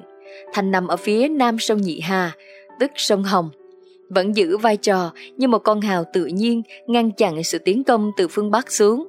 Thêm nữa, qua sông Hồng, sông Đuống để có thể tỏa đi khắp hệ thống sông ngòi châu thổ, lên miền núi rừng phía Bắc, phía Tây Bắc, qua Tạc Khẩu và vùng ven biển vào miền Trung. Đại La, Thăng Long, Hà Nội là một đô thị sông hồ. Các sông Tô Lịch, Kim Ngưu nối với Hồ Tây, sông Nhị và hệ thống ao hồ tạo thành một mạng lưới giao thông đường thủy đi khắp vùng. Thành Đại La lại có núi Tản Viên, Tam Đảo, án ngữ tạo thành thế đất đế vương theo quan điểm phong thủy. Giáo sư Lê Văn Lan cũng đồng tình với quan điểm trên và nhấn mạnh tầm nhìn chiến lược quân sự của vị vua khai sinh Vương Triều Lý. Thành Đại La nằm ở bờ nam sông Cái, tức sông Hồng, hướng mặt ra sông Cái. Sông Cái không chỉ là đường giao thông, thủy lợi, mà còn là chiến hào ngăn giặc phương Bắc. Lý Thái Tổ đã không chọn kinh thành cổ loa mà Ngô Quyền đã từng chọn, cũng không trở về quê hương ở châu cổ Pháp, bởi cả hai vùng đất ấy đều ở bờ bắc sông Hồng, sẽ mất đi sự che chở của dòng sông mẹ. Thực tế, lịch sử đã chứng minh tầm nhìn ấy của vua Lý thái Tổ còn đúng đến cả ngàn năm sau. Ứng dụng trong kinh doanh Có một chàng trai năm 21 tuổi làm ăn thất bại, năm 22 tuổi tranh chức nghị viện thất bại, năm 24 tuổi việc làm ăn thất bại, năm 26 tuổi người yêu qua đời, năm 27 tuổi từng cảm thấy tuyệt vọng với cuộc sống. Năm 34 tuổi, cạnh tranh chức nghị viện lại thất bại. Năm 36 tuổi, vẫn là cạnh tranh chức nghị viện thất bại. Năm 45 tuổi vẫn thất bại. Năm 47 tuổi, ứng tuyển phó tổng thống không trúng cử. Năm 49 tuổi lại không trúng cử. Năm 52 tuổi, trúng cử chức vị tổng thống Mỹ nhiệm kỳ 16. Người đàn ông này chính là Lincoln, bởi vì ông ta tin tưởng vững chắc rằng chỉ là Thượng Đế đang lùi lại chứ không phải là cự tuyệt lời thỉnh cầu của ông. Cho nên, ông luôn luôn nỗ lực kiên trì hết mình và cuối cùng ông đã thành công.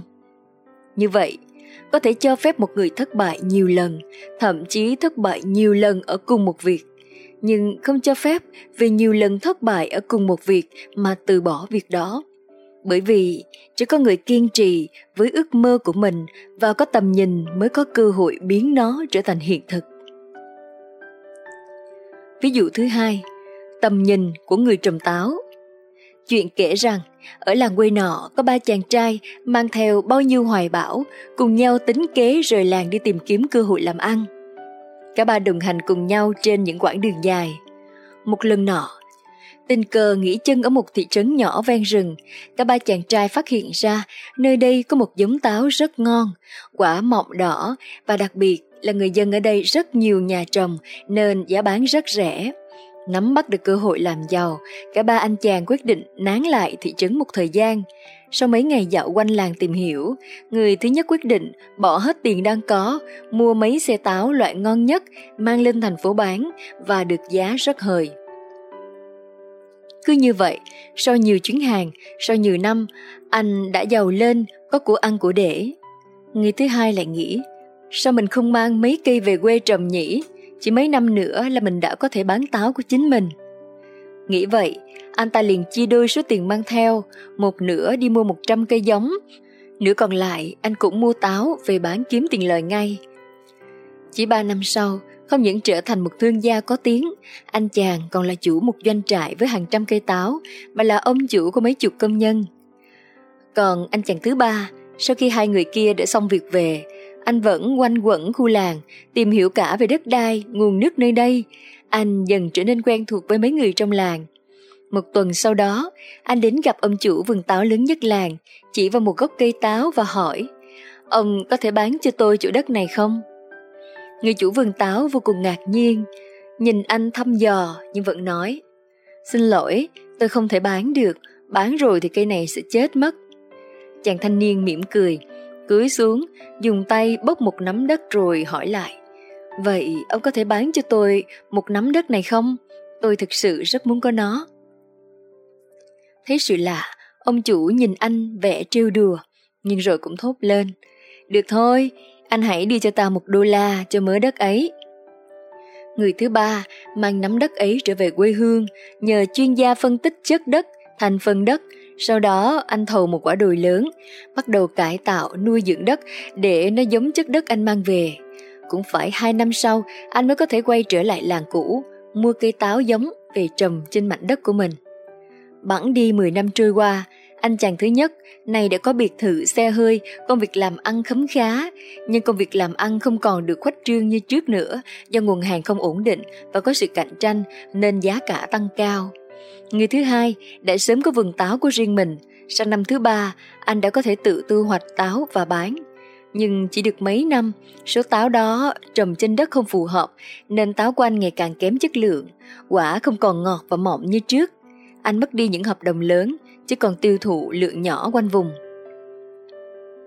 Người thứ ba, sau những năm miệt mài nghiên cứu đầu tư, đến năm thứ năm bắt đầu cho thành quả, táo quan được trồng trên đất phù hợp cho quả ngọt và chín đỏ như ở làng kia, lái buôn thi nhau đến chỗ anh mua hàng.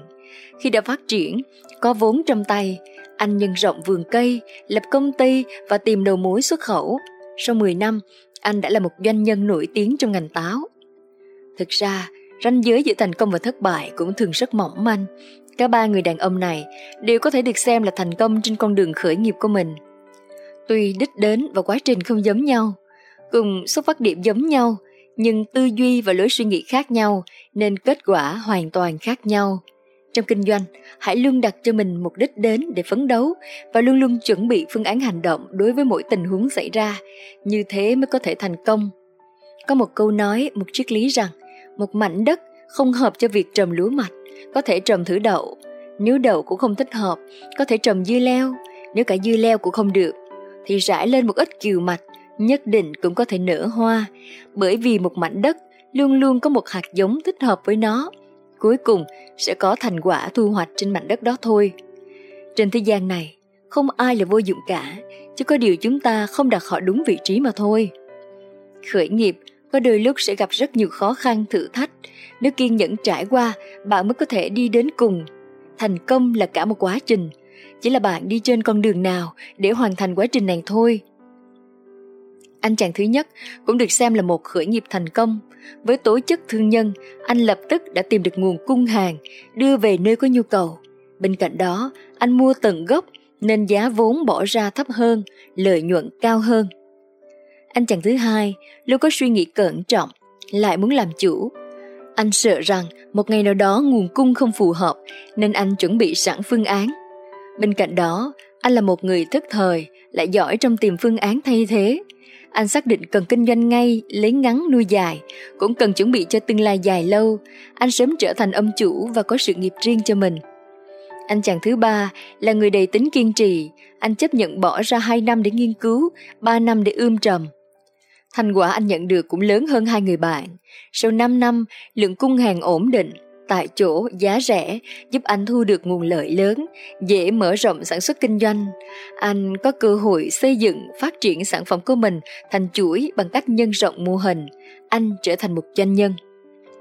Chúng ta luôn có xu hướng chỉ nhìn vào sự khác biệt lớn giữa người giàu và người nghèo mà bỏ qua quá khứ của họ bởi người giàu của ngày hôm nay cũng có thể là người nghèo của ngày hôm qua, còn người nghèo của ngày hôm nay cũng có thể là người giàu của ngày mai.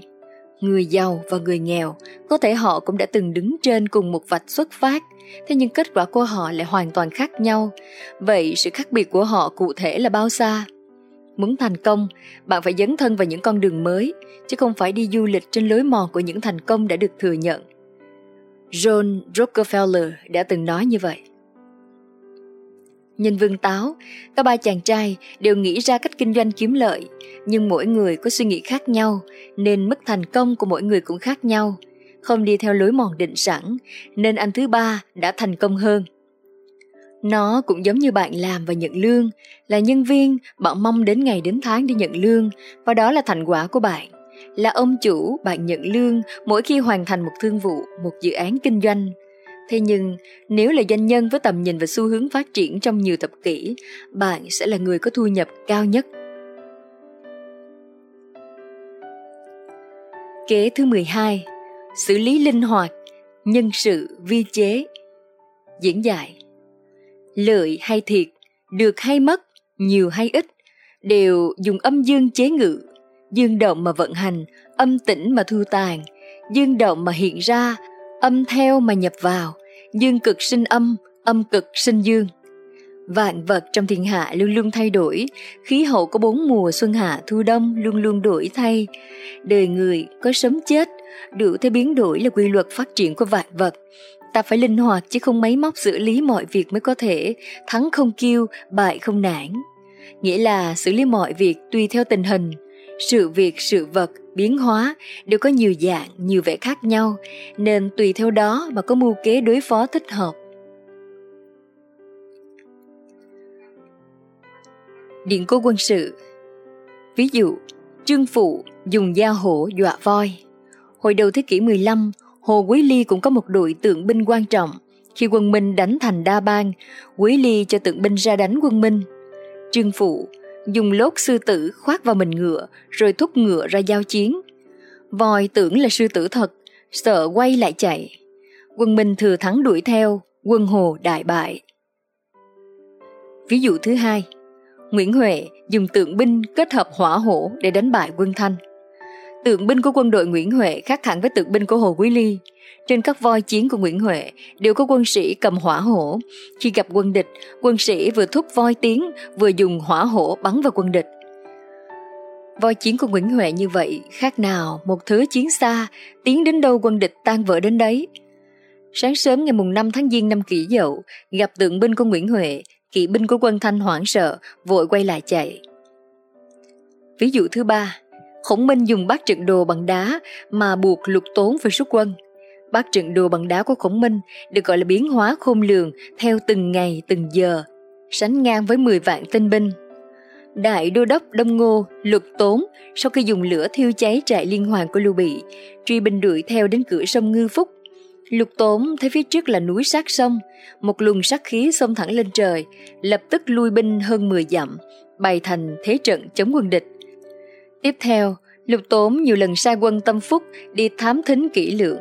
Bản thân ông còn xuống ngựa leo lên núi cao quan sát, vẫn thấy do dự rối bời.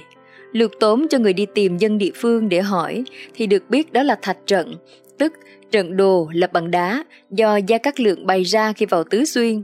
Thế là Lục Tốn dẫn mấy chục kỵ binh tiến vào thạch trận xem xét. Vừa chuẩn bị ra khỏi trận đồ thì bỗng nhiên có trận cuồng phong lớn nổi lên, các đá bay mù mịt, những tảng đá kỳ dị cao chót vót, đất cát chắn ngang, tiếng sóng ầm ầm như có tiếng gươm, tiếng trống. Lục Tốn kinh hoàng nói, ta trúng kế của Gia Cát Lượng rồi. Đội quân của Lục Tốn không thể tìm được đường ra. May thay, Lục Tốn gặp được nhạc phụ của Gia Cát Lượng là Hoàng Thừa Ngạn, đích thân đến dẫn đội kỵ binh Đông Ngô đi ra theo cửa sinh. Cụ già nói với Lục Tốn rằng, thạch trận này gọi là bát trận đồ, có tám cửa lặp đi lặp lại chiếu theo thuật độn giáp là hưu, sinh, thương, đổ, cảnh, tử, kinh khai. Mỗi ngày mỗi giờ đều biến hóa khôn lường, có thể sánh với 10 vạn tinh binh. Con rể ta khi vào thục có bày thạch trận ở đây, tên gọi là bát trận đồ. Trước khi ra đi có dặn lão phu là sau này có đại tướng Đông Ngô bị mê trong trận thì đừng dẫn ra. Lão phu ở trên núi thấy tướng quân đi từ cửa tử mà vào trận nên biết là không hiểu trận, chắc hẳn bị mê. Lão phu bình sinh hiếu thiện, không nỡ để tướng quân bị hãm ở đây, nên đưa ra theo cửa sinh vậy. Bát trận đồ căn cứ theo bát quái, tức tám quẻ, càng khôn, cấn, chấn, tốn, ly, khảm, đoài, mà bày thành tám trận chính, thiên phúc, địa tải, long phi, sa bàn, hổ dực, điểu tường, phong tán, vân thùy. Được án theo bát môn, tức tám cửa, là sinh, thương, đổ, cảnh, tử, kinh, khai, hưu. Ứng dụng trong kinh doanh Trong kinh doanh thì diễn biến trên thị trường rất phức tạp, tại mỗi thời điểm mỗi khác, là người lãnh đạo doanh nghiệp cũng không nên y y nhất nhất bảo thủ. Sự xoay chuyển cơ động linh hoạt theo từng tình huống khác nhau giúp chúng ta thích nghi, bắt kịp thời đại. Qua đó, doanh nghiệp mới không ngừng sáng tạo, đổi mới nhằm nâng cao tính cạnh tranh trong thương trường khốc liệt, có thể nói là tùy cơ ứng biến. Kế thứ 13, mưu thâm thích hợp.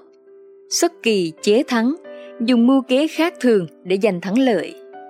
Diễn giải Phàm theo hay bỏ, thuận hay nghịch phải tùy theo hoàn cảnh, hợp ở mưu, ắt thành ở sự. Bỏ ta theo người hay bỏ người theo ta, ấy là do mưu thuật có toàn vẹn hay không? Dùng thiên hạ có mưu kế này, dùng một nước có mưu kế khác, dùng một phái có mưu kế nọ, dùng một người có cách dùng riêng, lớn nhỏ tiếng thoái đều có cách thích hợp. Xưa này, kẻ giỏi xoay trở, theo hay bỏ, giúp được bốn biển, chi phối được chư hầu đều trải qua lắm phen chuyển hóa, theo hay bỏ, mới tìm ra chỗ thích hợp. Điện cô quân sự Gia Cát Lượng chế tạo ngựa gỗ để vận chuyển quân lương khiến quân Tàu không thể ngờ đến. Khi Gia Cát Lượng ra Kỳ Sơn phạt Ngụy, tình thế khiến Gia Cát Lượng phải tính kế lâu dài đánh Ngụy. Việc chuẩn bị lương thực rất quan trọng. Việc vận chuyển lương thực khó khăn nhất chính là vào mùa mưa. Để khắc phục khó khăn này, Gia Cát Lượng đã sáng chế ra ngựa gỗ trâu máy Ngựa gỗ có cơ cấu máy móc ở bên trong, ngựa gỗ tự đi khoảng 10 km mà không cần lực đẩy, cứ hết 10 km lại cài lại cơ cấu bên trong để chạy tiếp. Ứng dụng trong kinh doanh phải dùng mưu kế khác thường để giành thắng lợi. Kinh doanh hơn thua nhau là ở chỗ độc đáo mới lạ. Nếu việc chưa ai làm, bạn dám can đảm thực thi thì sẽ mở ra những cơ hội mới cho doanh nghiệp của bạn. Vì thế, nếu ai cũng nghĩ đến sự không thể, ác hẳn thế giới này đã không có những phát kiến vĩ đại giúp thay đổi nhân loại, những điều mà người ta nghĩ là điên rồ. Mấy ai trong thế kỷ 19 có thể nghĩ rằng con người có thể đặt chân lên mặt trăng? Trên mặt trận marketing, PR, quảng cáo thì việc phải dùng ý lạ là yếu tố quyết định sự thành bại của cả một chiến lược. Kế thứ 14, hành động bí mật. Diễn giải Đạo âm của thánh hiền, đạo dương của kẻ ngu, đạo của thánh nhân ẩn giấu rất kỹ. Tướng soái khôn ngoan thường tạo nên những cái giả để mê hoặc đối phương, ngấm ngầm hành động để dán cho đối phương những đòn trí mạng. Điện của quân sự Mục tiêu của Tề Hoàng Công và quản Di Ngô là đánh sở, nhưng mượn cớ là đánh sái, để sở không phòng bị, thừa cơ đánh úp Việc chuẩn bị đánh nước sái và nước sở của Tề Hoàng Công và Quảng Di Ngô rất hoàn bị. Giảng hòa, liên minh, mật ước với các nước Giang, Hoàng, Thư và Lỗ. Chặt bớt vây cánh của sở, tức là nước từ, đánh nước sái, cầm chân quân sở bằng cách phao tin cứu trịnh. Bí mật bị tiết lộ, Thủ Điêu đã thăm vàng bạc và tiết lộ bí mật quân sự cho nước sái biết, nước sái báo với nước sở và nước sở đã phòng bị. Quảng Di Ngô nhanh chóng hiểu rằng mưu kế của Tề đánh sở đã bại lộ, nên một mặt tiến công để dọa dẫm, một mặt tiến hành thủ đoạn ngoại giao để cho sở cầu hòa, tùy cơ ứng biến rất tài tình. Kết cục một chuyến xuất quân của Tề Hoàng Công và Quảng Di Ngô, nước sái không phòng bị, chỉ dựa dẫm vào nước sở nên đã bại trận. Nước từ bị nước thư thôn tính, nước trịnh được cứu, nước sở cầu hòa. Vai trò của khuất hoàng cũng khá nổi bật, báo cho tề biết là sở đã biết mưu kế của tề, ngăn tề tiến công, dùng ngoại giao để sở khỏi lâm vào cuộc chiến, cũng là cách tương kế tự kế. Ứng dụng trong kinh doanh Sự thành công của Jetstar, hãng hàng không giá rẻ của Úc khi che giấu bí mật thành công thực sự của họ. Jetstar, hãng hàng không giá rẻ của Úc, đã làm các đối thủ nghĩ rằng họ cạnh tranh chỉ bằng việc hạ giá vé. Vậy bí mật thực sự trong thành công của Jetstar là gì? Đó chính là việc tăng cường sử dụng tài sản một cách linh hoạt. Jetstar đã sắp đặt chương trình bay khéo léo để giúp hầu hết các máy bay và đội bay của hãng trở về sân bay chính vào cuối ngày. Thời gian quay vòng nhanh chóng tại lối ra và sân bay giúp cho máy bay phi công và toàn bộ nhân viên của hãng mỗi tháng làm việc nhiều giờ hơn so với các đối thủ truyền thống. Hiệu quả trong việc sử dụng linh động tài sản cho phép Jetstar tăng thu nhập nhờ tăng số lượng các chuyến bay và dồn đối thủ của hãng bước vào đường cùng. Ví dụ thứ hai, Dia Device bí mật đưa các kỹ thuật viên làm nhân viên bán hàng để nâng cao hiệu quả chăm sóc khách hàng. Dia Device, hãng chế tạo thiết bị chẩn đoán y khoa, đã đưa kỹ thuật viên dịch vụ vào các bệnh viện hạng 2 phục vụ 24 trên 24, nơi mà Meditech cho rằng các dịch vụ tại chỗ sẽ không thể kiếm được lợi nhuận. Dia Device biết điểm mạnh và điểm yếu của mọi thiết bị đặt tại bệnh viện, cho dù đó là thiết bị của nhà cung cấp nào. Kỹ thuật viên tại chỗ của Dia Device quảng cáo rầm rộ việc bán thiết bị mới thông qua việc tác động đến quy trình yêu cầu mua hàng của bệnh viện. Nhờ việc đánh lạc hướng này, Dia Device có phần trong hợp đồng dịch vụ gia hạn và hợp đồng mua thiết bị mới mà không phải đối đầu trực tiếp với Meditech. Ecolab giả thua đối thủ Ecolab, công ty hóa chất lau chùi của Mỹ biết rằng phải tốn kém nhiều chi phí hơn để giữ chân các khách hàng nhỏ, độc lập, mặc dù Ecolab sẵn sàng trả nhiều tiền hơn các đại lý bán lẻ, song vì thế họ đã không mang lại lợi nhuận lâu dài cho công ty. Nhưng đối thủ của Ecolab là Diversey lại bị mê hoặc trước lợi nhuận kinh doanh đầy hứa hẹn từ các khách hàng đó. Để giúp Diversey giành được những khách hàng này, Ecolab ra giá đủ cao đối với các khách hàng nhỏ độc lập để mất họ vào tay Diversity, nhưng mức giá này cũng đủ thấp để tạo sức ép buộc Diversity phải giảm lãi suất thực. Khi đó, Ecolab lại năng nổ đưa ra mức giá để có được khách hàng là các đại lý lớn có mức sinh lợi cao do chỉ cần một mức chi phí ít để giữ chân họ. Vì thế, mặc dù thu nhập của Diversity tăng, nhưng cuối cùng họ lại lỗ và mất đi 15% doanh thu tại Mỹ. Trong khi đó, Ecolab lại tận hưởng đều đặn 20% mức lợi nhuận kinh doanh. Kế thứ 15. Đột phá điểm yếu Diễn giải từ ngoài chế ngự bên trong, sự việc có điểm cốt lõi phải nhắm vào đó. Muốn khống chế nội tâm kẻ khác thì phải nắm chắc đâu là điểm mấu chốt, đâu là chỗ yếu để mà chĩa mũi nhọn vào đó. Điện cố quân sự Ví dụ, Khổng Minh gãy đàn thắng Tư Mã Ý vì trong tiếng đàn hàm ý về điểm yếu của Tư Mã Ý làm Tư Mã Ý sợ hãi mà lui binh.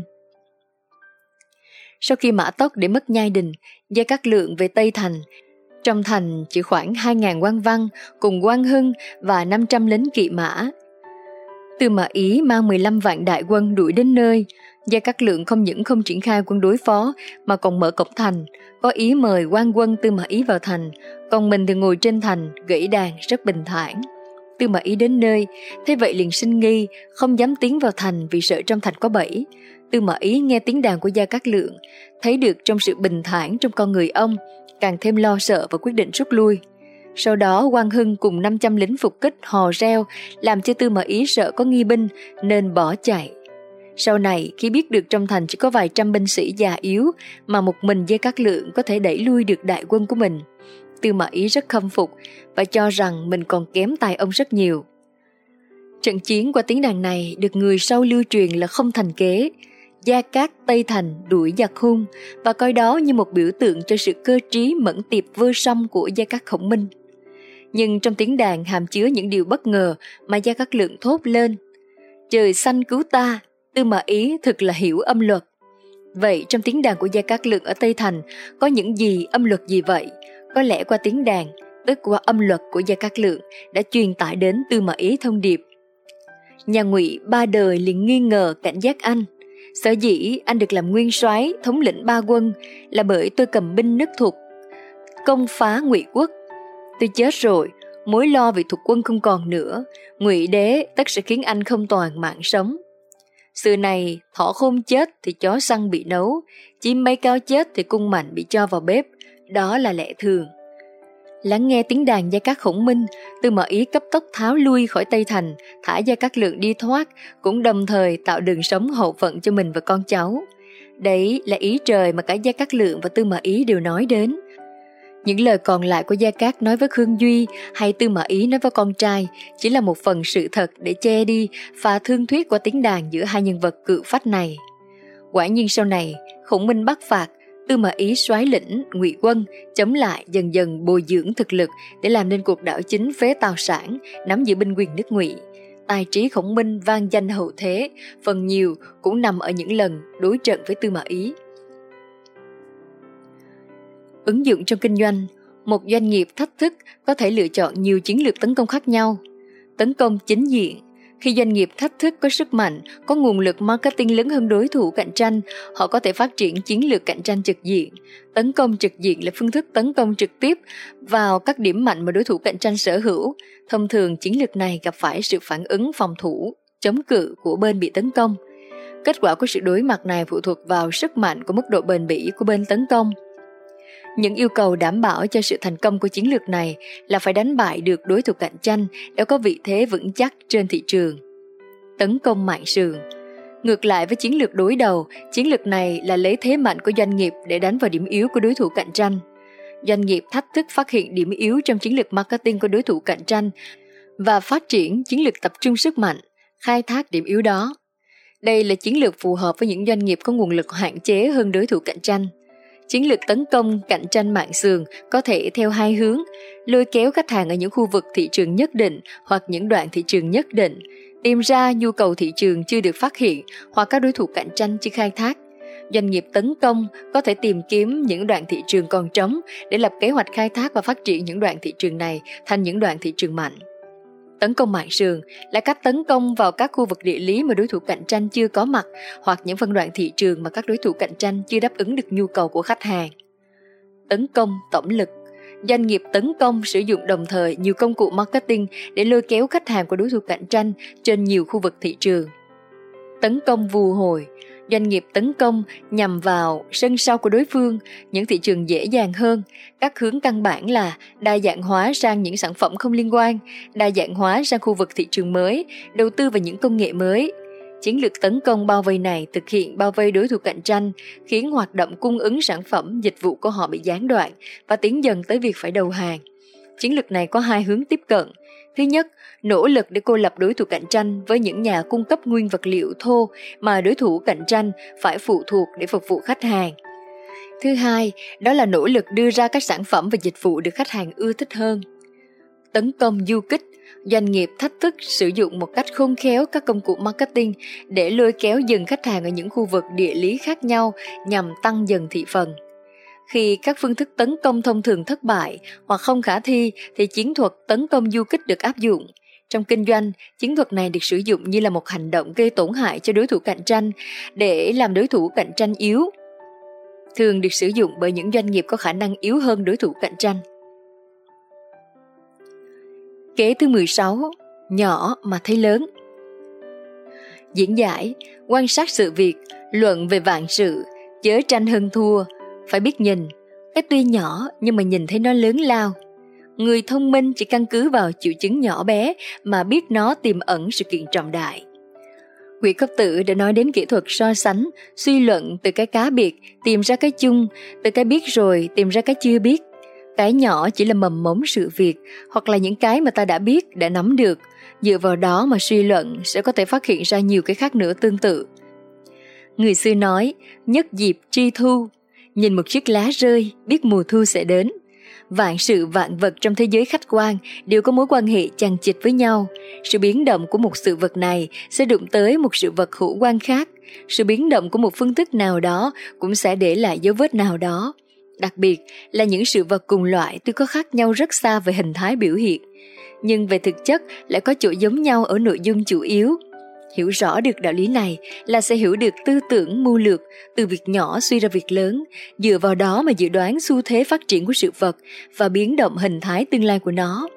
Tất nhiên, người vận dụng mưu lược này cần có trí tuệ hơn người giỏi suy luận, giàu năng lực tư duy logic trừu tượng, có như vậy mới nắm được đột phá khẩu, chọn ra các dấu hiệu nhỏ bé liên quan chặt chẽ với bản chất sự việc mà hành động, dùng cách suy luận từ ngoài vào trong, từ cái này suy ra cái khác, từ cái sáng tỏ suy ra cái tối tăm, nắm được thực chất vấn đề.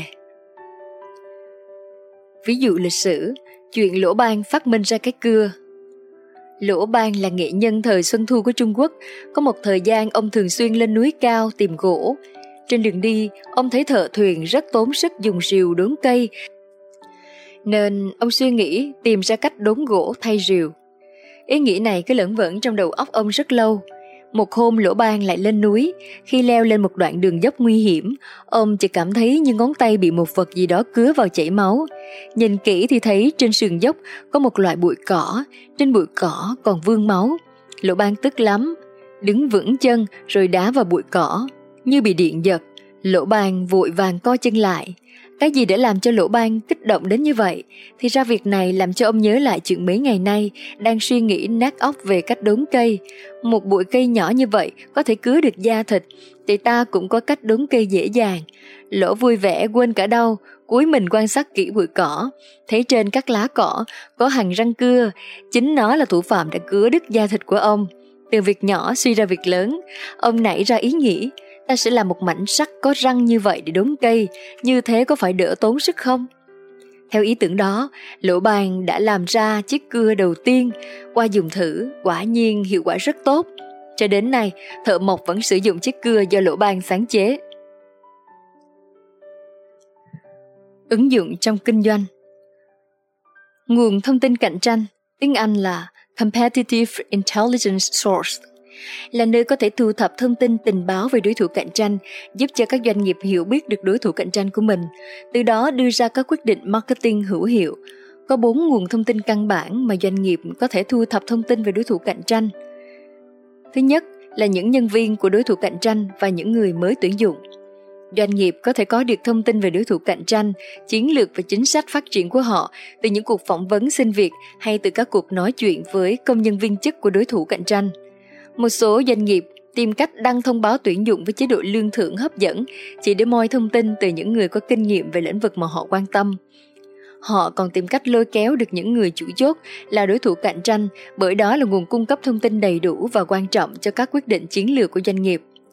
Các chuyên gia mà doanh nghiệp cử đi dự các cuộc triển lãm hoặc các chương trình giới thiệu sản phẩm mới, các cuộc hội nghị của khách hàng, các chương trình hội thảo của đối thủ sẽ có khả năng thu thập được những thông tin quý báu về chiến lược, chiến thuật và khả năng cạnh tranh của đối thủ.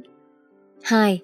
Từ những người có quan hệ với đối thủ những khách hàng chủ chốt, những khách hàng có quy mô lớn hay có ảnh hưởng lớn tới những người khác luôn là nguồn cung cấp thông tin về chiến lược lôi kéo khách hàng của đối thủ đáng tin cậy. Những người này luôn sẵn sàng cung cấp thông tin về chiến lược của đối thủ cạnh tranh cho doanh nghiệp bởi họ muốn qua đó đòi hỏi quyền lợi hơn khi tham gia trao đổi với doanh nghiệp. Tuy nhiên, đôi khi họ lại nói quá về các chiến lược lôi kéo khách hàng của đối thủ cạnh tranh, nên khi thu thập thông tin từ họ, doanh nghiệp cũng cần có cách để mà kiểm chứng lại. Trên thực tế, có nhiều doanh nghiệp đã cử nhân viên làm việc miễn phí cho khách hàng để thu thập thông tin chính xác về chiến lược của đối thủ cạnh tranh. Mối quan hệ tốt đẹp giữa nhân viên của doanh nghiệp với khách hàng, đặc biệt là những khách hàng lớn, có thể còn cho phép họ thu thập được thông tin về chiến lược mà đối thủ sẽ sử dụng trong tương lai gần như việc đưa ra sản phẩm mới, áp dụng một mức giá hay một chương trình khuyến mại nào đó. 3. Từ những tài liệu đã xuất bản, những nguồn cung cấp thông tin công cộng, những thông tin có trên các phương tiện thông tin đại chúng sẽ cho phép doanh nghiệp dự báo được xu hướng phát triển của thị trường, của các đối thủ cạnh tranh và cả những nhận định của công chúng, của đối thủ cạnh tranh về các chiến lược mà doanh nghiệp đang sử dụng. Đó là một trong những nền tảng để doanh nghiệp hoàn chỉnh chiến lược kinh doanh, chiến lược marketing. Ngoài ra, xu hướng phát triển của công nghệ, những quy định pháp luật hay những thông tin về văn hóa của khách hàng cũng luôn sẵn có trên các tài liệu công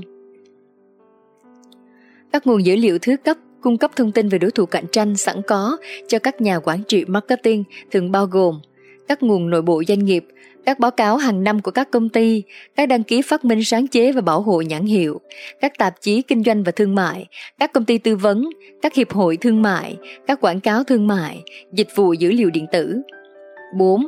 Theo dõi các đối thủ cạnh tranh để phân tích chính xác chiến lược hiện thời hay sản phẩm của đối thủ cạnh tranh, các doanh nghiệp có thể theo dõi từng đường đi nước bước của đối thủ. Họ có thể còn mua ngay những sản phẩm mới của đối thủ cạnh tranh, nghiên cứu từng bộ phận để phân tích xem đối thủ cạnh tranh đã có chiến lược và cách thức sản xuất, marketing và phát triển sản phẩm như thế nào. Để xác định lại lợi nhuận của đối thủ, họ còn xem xét từng bộ phận chi phí và so sánh nó với giá bán thực tế đối thủ áp dụng cho sản phẩm đó, để từ đó xem xét khả năng thành công khi họ cũng phát triển sản phẩm ấy. Kế thứ 17, đổi vai chủ khách. Diễn giải, mạnh tích tụ từ yếu, có tích tụ từ không, yếu muốn thắng mạnh, mềm muốn thắng cứng thì phải tích yếu, tích mềm. So sánh thế giữa chủ và khách để đổi vai chủ khách, đó là cả một nghệ thuật. Điển cố quân sự Trần Quang Độ, Tào Tháo đổi vai chủ khách với viên thiệu. Tam Quốc diễn nghĩa mô tả viên thiệu có 70 vạn quân, còn Tào Tháo chỉ có 7 vạn quân trong trận này. Thực ra, sử sách không nói rõ quân số của hai bên, chỉ đề cập tới quân số của viên thiệu đông hơn rất nhiều lần so với Tào Tháo. Diễn biến trận quan độ Viên thiệu triệu tập các tướng lãnh và các mưu sĩ lại để nghiên cứu các phương án tác chiến. Cuối cùng ông đã theo ý kiến của thẩm phối, tập trung binh lực đánh thốc vào hứa xương.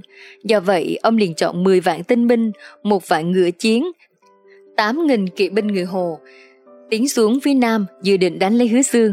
Tào Tháo điều hai vạn tinh binh và tiến quân đến Lê Dương vào tháng 8 năm công nguyên 199, chủ động chặn đánh địch. Năm 200, Lưu Bị thu trận đến chỗ Thiệu xin hàng, Thiệu bèn phát binh giao tranh với Tào Tháo, viên Thiệu mang theo Lưu Bị đi đánh Tào Tháo. Đóng đại quân ở Lê Dương, sai Trần Lâm thảo hịch kể tội Tào Tháo. Sau đó viên thiệu chia quân, một mặt đánh thành Bạch Mã, mặt khác đóng ở bến Diên Tân. Tháng 4 năm 200, Tào Tháo dẫn Trương Liêu và Quang Vũ đi cứu Bạch Mã, và cũng chia quân ra Diên Tân để phân tán sự chú ý của Thiệu. Quả nhiên Thiệu tăng cường thêm quân cho Diên Tân mà không chú ý Bạch Mã. Tào Tháo nhân đó đột ngột thúc quân đánh mạnh ở Bạch Mã, sai quan vũ ra trận, giết chết mạnh tướng của Thiệu là Nhan Lương, giải vây thành Bạch Mã. Tháng 5 năm 200, Tào Tháo cùng quan Vũ và Trương Liêu đi men theo Hoàng Hà về phía Tây đến cứu Diên Tân. Viên Thiệu cùng Lưu Bị và Văn Xú mang quân đuổi theo. Tào Tháo đánh bại Viên Thiệu một trận nữa tại đây, giết chết Văn Xú vì lực lượng ít hơn địch, nên sau đó ông lưu quân về phía Nam Tế Thủy, tức là bến Quan Độ đóng đồn, còn Viên Thiệu đóng lại ở Diên Tân. Sau trận Diên Tân, hai bên tạm hưu chiến, Lưu Bị thấy viên thiệu không đủ tài năng để chống Tào Tháo nên bỏ đi tìm cách xây dựng lại lực lượng. Quan Vũ ở bên Tào sau khi lập công trả ơn Tào Tháo cũng lẻn trốn đi tìm Lưu Bị và sau hai người tái ngộ với Chương Phi ở Nhữ Nam. Sau đó lực lượng này định đánh hứa đô thất bại, bèn chạy sang kinh đô theo Lưu Biểu. Sau vài tháng ngưng nghỉ điều quân, hai bên tái chiến trong trận Thư Hùng ở Quan Độ ngay từ tháng 8 năm đó, kéo dài hơn 100 ngày. Bị thua và mất hai tướng, viên thiệu điều đại quân đến Dương Vũ, phía tây bắc Trung Mâu, men theo đồi cát dọc bờ sông, dựng vài chục danh trại kéo dài từ đông sang tây. Định triển khai hai cánh quân, bao vây quân Tàu rồi tiêu diệt. Tào Tháo không lui binh, cũng chia quân làm nhiều nhóm chống cự, nhưng vì quân ít hơn nhiều nên không đủ phân ra các vị trí của địch. Viên thiệu mang quân ra khỏi lũy giao chiến với quân Tào, quân Tào thua trận phải lùi lại mấy lần. Tào Tháo ra lệnh tướng sĩ cố giữ vững trận địa, quân địch khiêu chiến nhiều lần nhưng không ra đánh. Viên thiệu bèn bày trận trên dãy núi đất, dựng nhiều chòi gỗ, đứng trên đó bắn xuống doanh trại quân Tào. Quân Tào mỗi người phải dùng thuẫn gỗ che đỡ tên bắn. Sau đó Tào Tháo dùng xe bắn đá có sức mạnh bắn những viên đá mười mấy cân bay ra xa ngoài 300 mét phá nát các chòi gỗ của địch. Viên thiệu lại cho quân đào nhiều địa đạo vào danh trại quân Tào. Tào Tháo phát hiện, bèn sai quân đào đường hầm theo chiều ngang nằm phục sẵn, hễ quân viên đến thì bắn. Hai bên giữ nhau lâu ngày, Tào Tháo sắp hết lương muốn rút lui, bèn hỏi ý kiến của Tuân Úc đang trấn thủ hứa xương. Tuân Úc viết thư trả lời, khuyên Tào Tháo kiên trì giữ, nhất định không được rút lui, nếu không hậu quả sẽ rất xấu. Ông viết, Tuy nay lương thực trong quân đội khiếm khuyết, nhưng chưa bằng tình hình khiếm khuyết lương thực hai quân sở và Hán đánh nhau tại Huỳnh Dương và Thành Cao. Lúc bấy giờ Lưu Bang và Hạng Võ không ai chịu rút lui cả, vì kẻ nào rút lui trước thì kẻ đó sẽ bị thiệt hại to. Nay ngài với một binh lực yếu hơn mà đã chia ranh giữ đất, nắm lấy ít hầu của đối phương để chúng không thể tiến lên được. Tình hình đó đã kéo dài nửa năm rồi. Vậy một khi tình hình diễn biến đến mức cùng cực thì tất nhiên sẽ có biến động. Đến chừng đó chúng ta sẽ dùng kỵ binh tập kích, chắc chắn sẽ giành được thắng lợi thôi. Tào Tháo nghe theo, lệnh cho các tiến sĩ cố sức giữ thế trận. Đánh lâu ngày không hạ được, viên thiệu chưa nghĩ ra kế nào khác. Nội bộ của viên thiệu lại bộc lộ sự mâu thuẫn. Thiệu ra thuần vu quỳnh mang một vạn quân đi về nhận lương để chở ra mặt trận. Mưu sĩ hứa du hiến kế cho viên thiệu, bằng lòng để cho ông ta nhân lúc hứa đô phòng thủ lỏng lẻo, phái một cánh binh đi vòng qua quan độ tập kích hứa đô. Viên thiệu không nghe, đúng lúc đó hứa du có người nhà bị tội vào ngục, xin viên thiệu tha không được nên bất mãn bỏ sang hàng Tào Tháo. Hứa du bất mãn cũng có phần là do nhắc nhở viên thiệu không nên sử dụng thuần vu quỳnh là người nóng tính nghiện rượu. Viên thiệu đa nghi không tin hứa du. Được tin báo của hứa du về việc thuần vu quỳnh, Tào Tháo đích thân mang 5.000 quân mã, đuổi đến kho lương của viên thiệu ở ô Sào. Đang đêm, quân Tào bất ngờ tập kích, nhạc tiếng chém chết Quỳnh, Tào Tháo đốt sạch kho lương của viên thiệu. Trong hơn một vạn quân của Quỳnh thì hơn một ngàn bị giết, số còn lại đầu hàng. Tào Tháo sai quân uy hiếp tinh thần, làm nhục ý chí quân địch. Viên thiệu thấy lửa cháy từ xa, biết tin U Sào bị đánh. Một mặt điều quân cứu Quỳnh, mặt khác sai Trương Cáp, Cao Lãm đi cướp doanh trại tàu Nhưng Tào Tháo đã bố trí quân phòng bị trước, đúng như dự liệu của Cáp và Lãm. Cáp và Lãm không hạ được trại tàu lại nghe tin Tào Tháo phá tan U Sào trở về, bèn quyết định đầu hàng tàu Viên thiệu liên tiếp nghe tin thua trận, kho lương bị mất, tướng sĩ náo loạn, kéo nhau bỏ chạy. Tào Tháo thừa cơ dẫn quân tập kích, khiến cho quân thiệu đại bại tan nát. Thiệu hốt hoảng, cùng con là viên đàm dẫn 800 quân kỵ chạy một mạch qua sông Hoàng Hà, mới dám dừng lại nghỉ. Hơn 7 vạn quân của viên thiệu không theo kịp chủ, đều xin hàng Tào Tháo.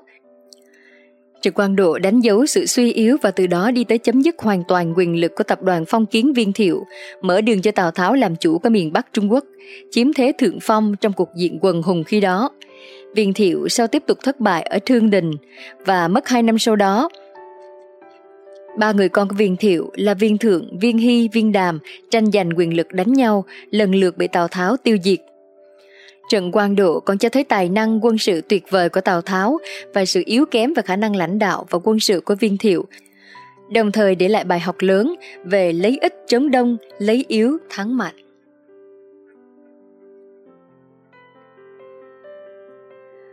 Ứng dụng trong kinh doanh Steve Jobs quay trở lại Apple làm việc đổi vai chủ khách.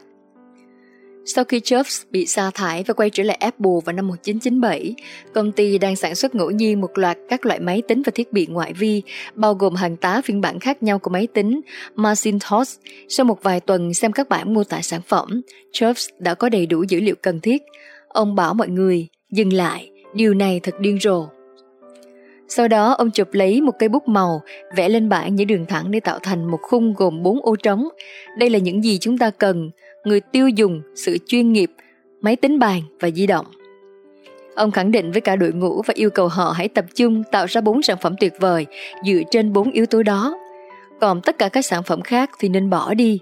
Bằng cách giúp Apple chỉ tập trung vào việc tạo ra những sản phẩm chủ chốt như vậy, Steve Jobs đã cứu được công ty Quyết định không nên làm việc gì cũng quan trọng như việc quyết định nên làm gì, Jobs cho biết.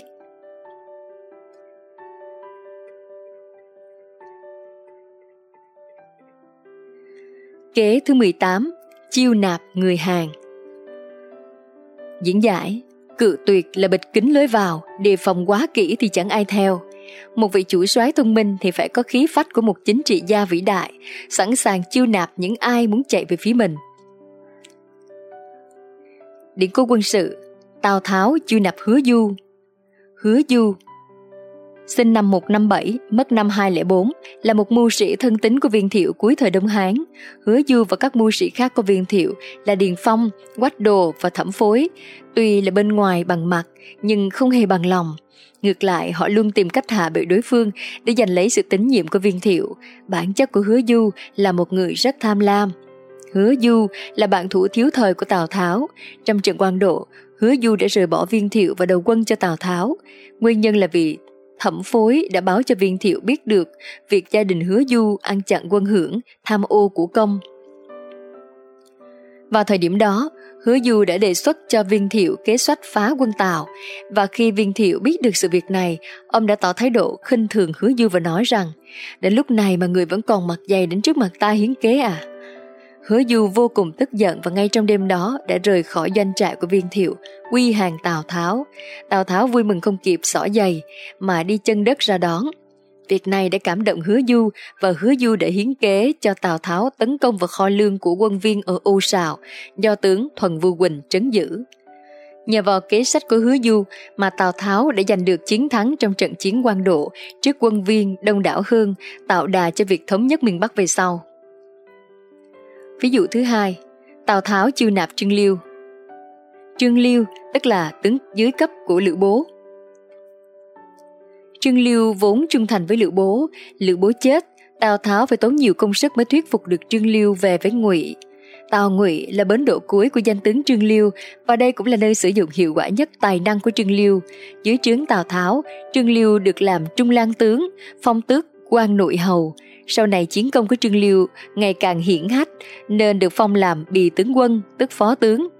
Trương Liêu cùng với Tào Tháo Nam Chinh Bắc Chiến tham gia thảo phạt Viên Thiệu, Bình Định Hà Bắc, chiếm Kinh Châu. Liên tiếp lập nhiều đại công trở thành một chân trong ngũ tử lương tướng của Ngụy. Bốn người còn lại lần lượt là Từ Hoảng, Nhạc Tiến, Trương Cáp, Vu Cấm. Tào Tháo diệt được viên thiệu xong lại dẫn Trương Liêu theo tướng Lê Dương chinh phạt liên quân viên đàm, viên thượng. Kết thúc thắng lợi, ông được thăng làm trung kiên tướng quân, sau đó Trương Liêu tiếp tục tấn công âm an, theo Tào Tháo đánh nghiệp thành, hạ triệu quốc, Thường Sơn. Năm 205, ngụy tiêu diệt thành công viên đàm. Khi Trương Liêu trở về nghiệp thành, Tào Tháo đích thân nghênh đón và ngồi chung xe với Liêu. Trương Liêu được phong làm đảng khấu tướng quân. Tiếp đó, Trương Liêu soái binh tấn công Kinh Châu, đánh bại Lưu Bị, bình định các huyện Giang Hạ, được sắc phong đô đình hầu. Ứng dụng trong kinh doanh Xã hội là tập hợp các con người, ai ai cũng ra sức phấn đấu nhưng sức mạnh cá thể đơn độc thì khó lòng tồn tại được. Bởi có câu, mảnh hổ đang địch quần hồ, một con hổ dù mạnh cũng khó chống lại bầy sói. Muốn làm nên sự nghiệp thì không chỉ dựa vào sức mạnh của bản thân mình mà cần sự trợ giúp của tập hợp những con người khác. Nên có thể hiểu, thanh thế chính là sức mạnh của tập thể. Vì vậy, bậc thánh nhân từ xưa để thành đại nghiệp đã biết tận dụng nhiều nguồn lực khác nhau để phô trương thực lực của mình, phô trương thanh thế, áp đảo đối phương, giành ưu thế trên mặt trận. Steve Jobs mời Tim Cook về làm việc. Rõ ràng Steve Jobs đã nhìn thấy ở Tim Cook khả năng để thay thế ông trở thành người đứng đầu Apple. Năm 2011, sau khi Steve Jobs mất, thung lũng Silicon đã dự báo hoạt động kinh doanh của Apple sẽ trao đảo, còn những khách hàng trung thành của Apple thì bi quan về tương lai của hãng. Tuy nhiên, sau gần 10 năm thiếu vắng Steve Jobs, giá cổ phiếu của Apple tăng kỷ lục. Định giá thị trường của hãng đã vượt 1,9 nghìn tỷ đô la Mỹ. Thành công của Apple hôm nay một phần không nhỏ nhờ vào bộ não thiên tài và chiến lược thu hút khách hàng Trung Quốc của Tim Cook. Một ngày Chủ nhật mùa thu năm 1997, Tim Cook nhận được cuộc gọi của một người bạn quen. Tôi muốn nói với anh điều này. Giọng nói vang lên trong điện thoại, đó chính là của Steve Jobs, người đồng sáng lập lừng danh của Apple. Steve Jobs muốn thuyết phục Tim Cook về với Apple. Khi nào? Cook hỏi lại. Ngay bây giờ, ông nhận được câu trả lời.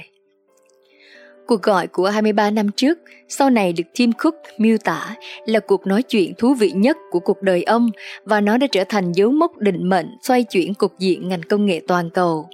Chưa cần nhận việc, Tim Cook đã để lại ấn tượng tốt với bộ sậu của Apple khi ông đem tới nhiều kiến thức quý báu cho Steve Jobs ngay từ quá trình phỏng vấn. Tôi nhớ lúc mà Steve Jobs phỏng vấn Tim, ông ấy đã có ảnh hưởng tới chúng tôi và tư duy vận hành của ông đã được ứng dụng ngay trước khi ông nhận việc. Dred George phó chủ tịch tiếp thị sản phẩm của Apple, kể lại. Quả thực, Tim Cook đã thay đổi hẳn quá trình vận hành của Apple.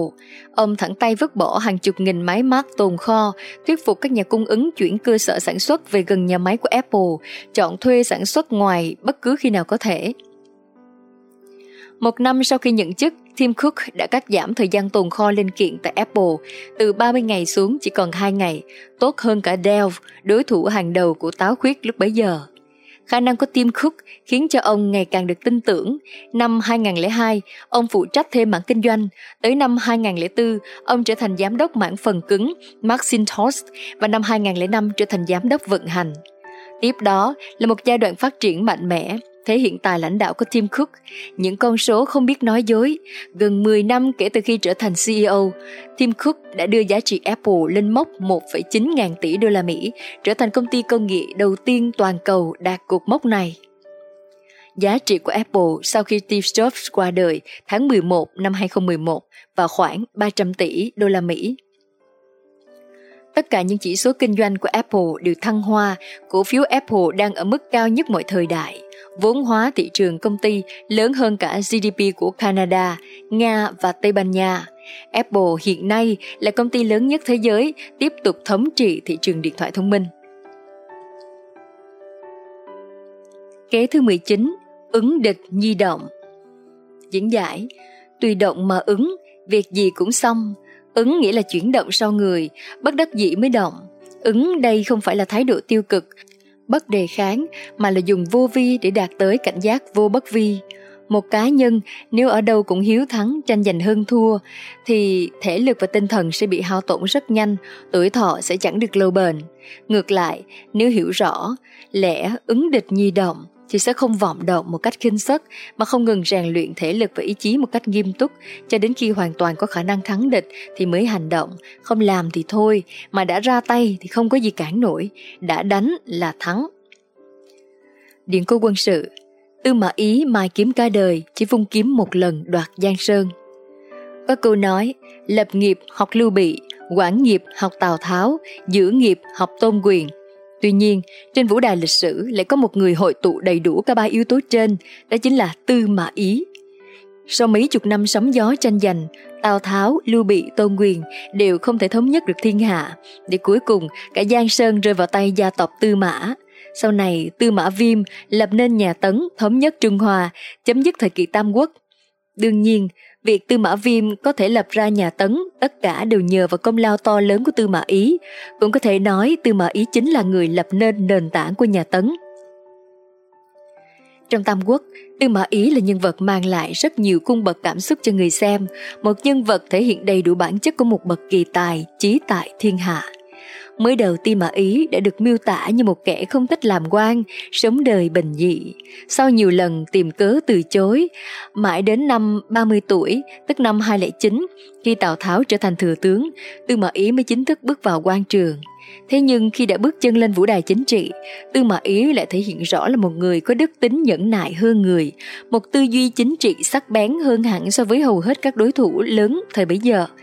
Và để rồi từ một văn học duyện nhỏ bé dưới trướng Tào Tháo, từ một quan chủ bộ vốn bị Tào Tháo nghi ngờ, Tư Mã Ý đã trở thành lục thượng thư sự dưới trướng Tào Phi, được phi ví như tiêu hà của mình trở thành phiêu kỵ đại tướng quân nắm dự châu và kinh châu dưới thời Tào Duệ và từ một kẻ bị tước bỏ quyền lực thời Tào Phương Ý là một lần nữa giành lại thực quyền, giết chết Tào Sản, Vương Lăng, trở thành kẻ còn lại sau cùng, đặt nền tảng cho sự thống nhất của Trung Hoa cuối thời Đông Hán. Vậy điều gì đã giúp Tư Mã Ý làm nên điều đó? Thứ nhất, Tư Mã Ý biết chọn đúng người hợp tác. Tư Mã Ý biết chọn đúng người khi nhìn ra được trong số con của Tào Tháo thì Tào Phi là người có khả năng kế thừa sự nghiệp của Tào Tháo cao nhất, nên tạo mối quan hệ tốt với Tào Phi. Sau khi Tào Phi trở thành thái tử, Tư Mã Ý nghiễm nhiên trở thành thầy của Tào Phi, thành người Tào Phi hết mực tin dùng. Thứ hai, Tư Mã Ý là bậc cao thủ ẩn thân, Mặc dù Tào Tháo sớm đã phát hiện Tư Mã Ý là người có tướng lăng cố, chí tại thiên hạ, nhất quyết không phải là người an phận thủ thường chịu cảnh làm tôi tớ, nên Tào Tháo đã nhiều lần có ý muốn giết Tư Mã Ý để trừ hậu họa về sau. Tuy nhiên Tư Mã Ý lại là bậc kỳ tài với thuật ẩn thân, biết địch biết ta, đoán được dụng ý của Tào Tháo, nên Tư Mã Ý xin rút về phía sau chuyên tâm nghiên cứu học vấn, trông coi phần mộ cho Tào Xung khi bên cạnh Tào Tháo, trong số các bậc anh tài của Tào Tháo, Tư Mã Ý luôn thể hiện là một người bình thường. Mãi đến năm 209, sau khi Tào Tháo bại trận xích bích trở về, Tư Mã Ý mới bắt đầu xuất đầu lộ diện ra tay tương trợ Tào Tháo. Thứ ba, lấy nhẫn chờ thời. Ngay từ đầu, Tào Tháo đã sớm nhận ra Tư Mã Ý là mầm móng đe dọa không hề nhỏ cho cư đồ của mình. Tuy nhiên, Tư Mã Ý vẫn tài tình nhẫn nhịn mà đóng vai trung thần của mình qua bốn đời quân vương nhà Ngụy. Khi về già, Tư Mã Ý còn được ngụy đế Tào Duệ trước lúc lâm chung ủy thác, gửi gắm trách nhiệm quan trọng làm phụ chính đại thần cho hoàng đế mới. Tư Mã Ý âm thầm nhẫn nhịn trong suốt 50 năm chỉ để chứng minh bản thân mình là một trung thần trong mắt các hoàng đế nhà Ngụy. Để cuối cùng, tới khi hơn 70 tuổi, Tư Mã Ý mới đột ngột làm binh biến, nắm lấy toàn bộ quyền lực của nhà Ngụy. Đây gọi là nhất kiếm định Giang Sơn mà không phải ai cũng có thể thi triển. Tư Mã Ý chính là nhân vật dung hòa, hội tụ đầy đủ tài năng thần cơ dự toán của Gia Cát Lượng, hùng tài đại lực của Tào Tháo, sự đa tài đa nghệ của Chu Du và dáng vẻ ôn hòa, ôn nhu đức độ của Lỗ Túc. Tư Mã Ý chính là bậc thầy sử dụng thuật ẩn nhẫn để giấu mình chờ thời, không để lộ tài năng sơ hở cho đối thủ. Đây chính là một trong những nhân vật thành công nhất thời Tam Quốc. Ứng dụng trong kinh doanh Grab đến Việt Nam sau Uber nhưng lại đánh bại Uber tại Việt Nam. Grab đến với thị trường Việt Nam sau Uber nhưng họ đã có hai điều chỉnh về mang tính bản chất địa hóa để phục vụ khách hàng tốt hơn. Điều đó thể hiện sự am hiểu thị trường địa phương của họ tốt hơn so với đối thủ. Xét cho cùng, CEO Travis Kalanick của Uber đến từ Mỹ, trong khi CEO Grab là Anthony Tan đến từ Malaysia. Sự am hiểu về văn hóa giao thông và văn hóa tiêu dùng của hai vị quân vương đối với thị trường Việt Nam là rất khác nhau. Và kết quả là Grab tuy đến thị trường Việt Nam sau Uber nhưng đã có những điều chỉnh mang tính bản địa hóa rất nhanh để vươn lên vị trí số 1 về thị phần. Trong đó có hai cột mốc giúp Grab bước lên một cách mạnh mẽ Thứ nhất, credit card hay tiền mặt. khi Uber mới vào thị trường với vị thế là một startup unicorn tức startup kỳ lân và là một kẻ khai phá thị trường thì chỉ những người có thẻ credit card mới sử dụng được dịch vụ của Uber. Điều này có thể giúp cho công ty kiểm soát luồng tiền một cách dễ dàng. Tuy nhiên, điểm bất tiện của nó chính là không có nhiều người Việt Nam có thẻ credit card. Thói quen sử dụng tiền mặt vẫn phổ biến nhất trong văn hóa tiêu dùng của người Việt. Và khi Grab vào thị trường Việt, họ cho rằng nếu thanh toán bằng tiền mặt thì người tiêu dùng Việt Nam sẽ dễ dàng sử dụng dịch vụ hơn rất nhiều. Cuối cùng thì Uber cũng phải chấp nhận cho người sử dụng dịch vụ trả bằng tiền mặt. Tuy nhiên, một lượng lớn người tiêu dùng đã bị Grab hút mất. Tiếp theo, xe máy hay ô tô sau khi tung ra chiến lược dùng tiền mặt để hút người dùng, Grab tiếp tục có bước đi tiếp theo, đó là tung ra dịch vụ Grab Bike, lại một nhu cầu bản địa hóa nữa, đó là nhu cầu đi xe taxi không nhiều bằng nhu cầu đi xe ôm, đó mới là mảng thị trường lớn. Và hơn nữa, khi Grab Bike tung ra, tất cả các lái xe đều mặc đồng phục màu xanh của Grab lại tạo hiệu ứng ngược lại giúp cho thương hiệu Grab ăn sâu trong tâm trí người tiêu dùng. Những buổi đại hội võ lâm của tài xế Grab cho thấy cả một sân vận động chật kín xe ôm chạy Grab, thực sự là những cuộc biểu dương sức mạnh. Sau đó Uber cũng ra dịch vụ xe ôm Uber nhưng rõ ràng trong mảng xe ôm, Grab đã tiến triển rất nhanh. Bằng hai điều chỉnh bản địa hóa, Grab đã vượt qua gã khổng lồ Uber, dĩ nhiên cũng có sự góp sức từ nội bộ Grab toàn cầu khi có những biến động lớn khi founder CEO Travis Kalanick bị ép phải từ chức. Tại Việt Nam, thị trường có vẻ đã được phân định. Vào ngày 24 tháng 9 2017, Chủ tịch Grab Việt Nam đã tuyên bố, chúng tôi đã xong trận đánh giành thị phần. Trong bối cảnh nền kinh tế số hóa toàn cầu phát triển nhanh chóng, mục đích của nền kinh tế chia sẻ là tận dụng tốt công nghệ thông tin để khắc phục tình trạng mất cân đối nhu cầu, điều chỉnh công suất dư thừa của các phương tiện vận tải. Bất kỳ doanh nghiệp nào tôn chỉ mục đích và vận dụng tốt, biến kinh tế chia sẻ trở thành kinh tế chung đều có nhiều cơ hội để thành công sự thất bại tại thị trường Đông Nam Á, để lại cho những bước đi tương lai của Uber và cũng là tấm gương đối với các ông lớn khác đang chuẩn bị thâm nhập vào thị trường Đông Nam Á, đầy tiềm năng nhưng cũng không ít mạo hiểm. Kế 20 Tam giáo cửu lưu. Diễn giải, Tìm kiếm nhân tài, phải tìm khắp xa gần.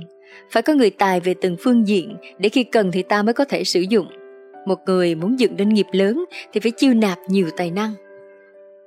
Điện cố quân sự Tử Nghiêm là người nước trịnh rất biết chọn và dùng người. Công Tôn Huy am hiểu tình hình bốn nước, Tỳ Thâm thì giỏi bày mưu, Phùng Giảng Tử có tài phán đoán sự việc. Tử Đại Thúc thì văn hay chữ tốt.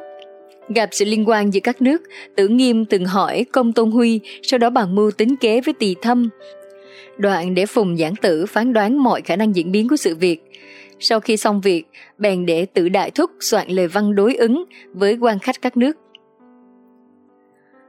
Ứng dụng trong kinh doanh Ví dụ, cách ông Nguyễn Đức Tài, chủ tịch của MWC, thuyết phục nhân tài về làm việc. Dưới đây là nội dung của ông Tài đã nói khi thuyết phục ông Trần Huy Thanh Tùng, khi đó đang làm kế toán trưởng của một công ty Nhật, về thế giới di động làm việc. Anh có hai lựa chọn. Thứ nhất, anh tiếp tục ngồi làm thuê cho Nhật. Bây giờ anh tính mỗi năm tăng lương 20%, anh cộng lại hết trong 3 năm. Thu nhập của anh bao nhiêu, cho tôi con số đó. Tôi cam kết với anh một cái duy nhất. Nếu cuộc chơi này thất bại, anh em mình trắng tay, anh em mình đi bụi đời. Còn nếu cuộc chơi này thành công thì tôi đảm bảo với anh tương lai huy hoàng và con số anh cộng lại ngày hôm nay nếu tiếp tục đi làm thuê chỉ là hạt đậu phộng trong kho tàng theo cafef.vn.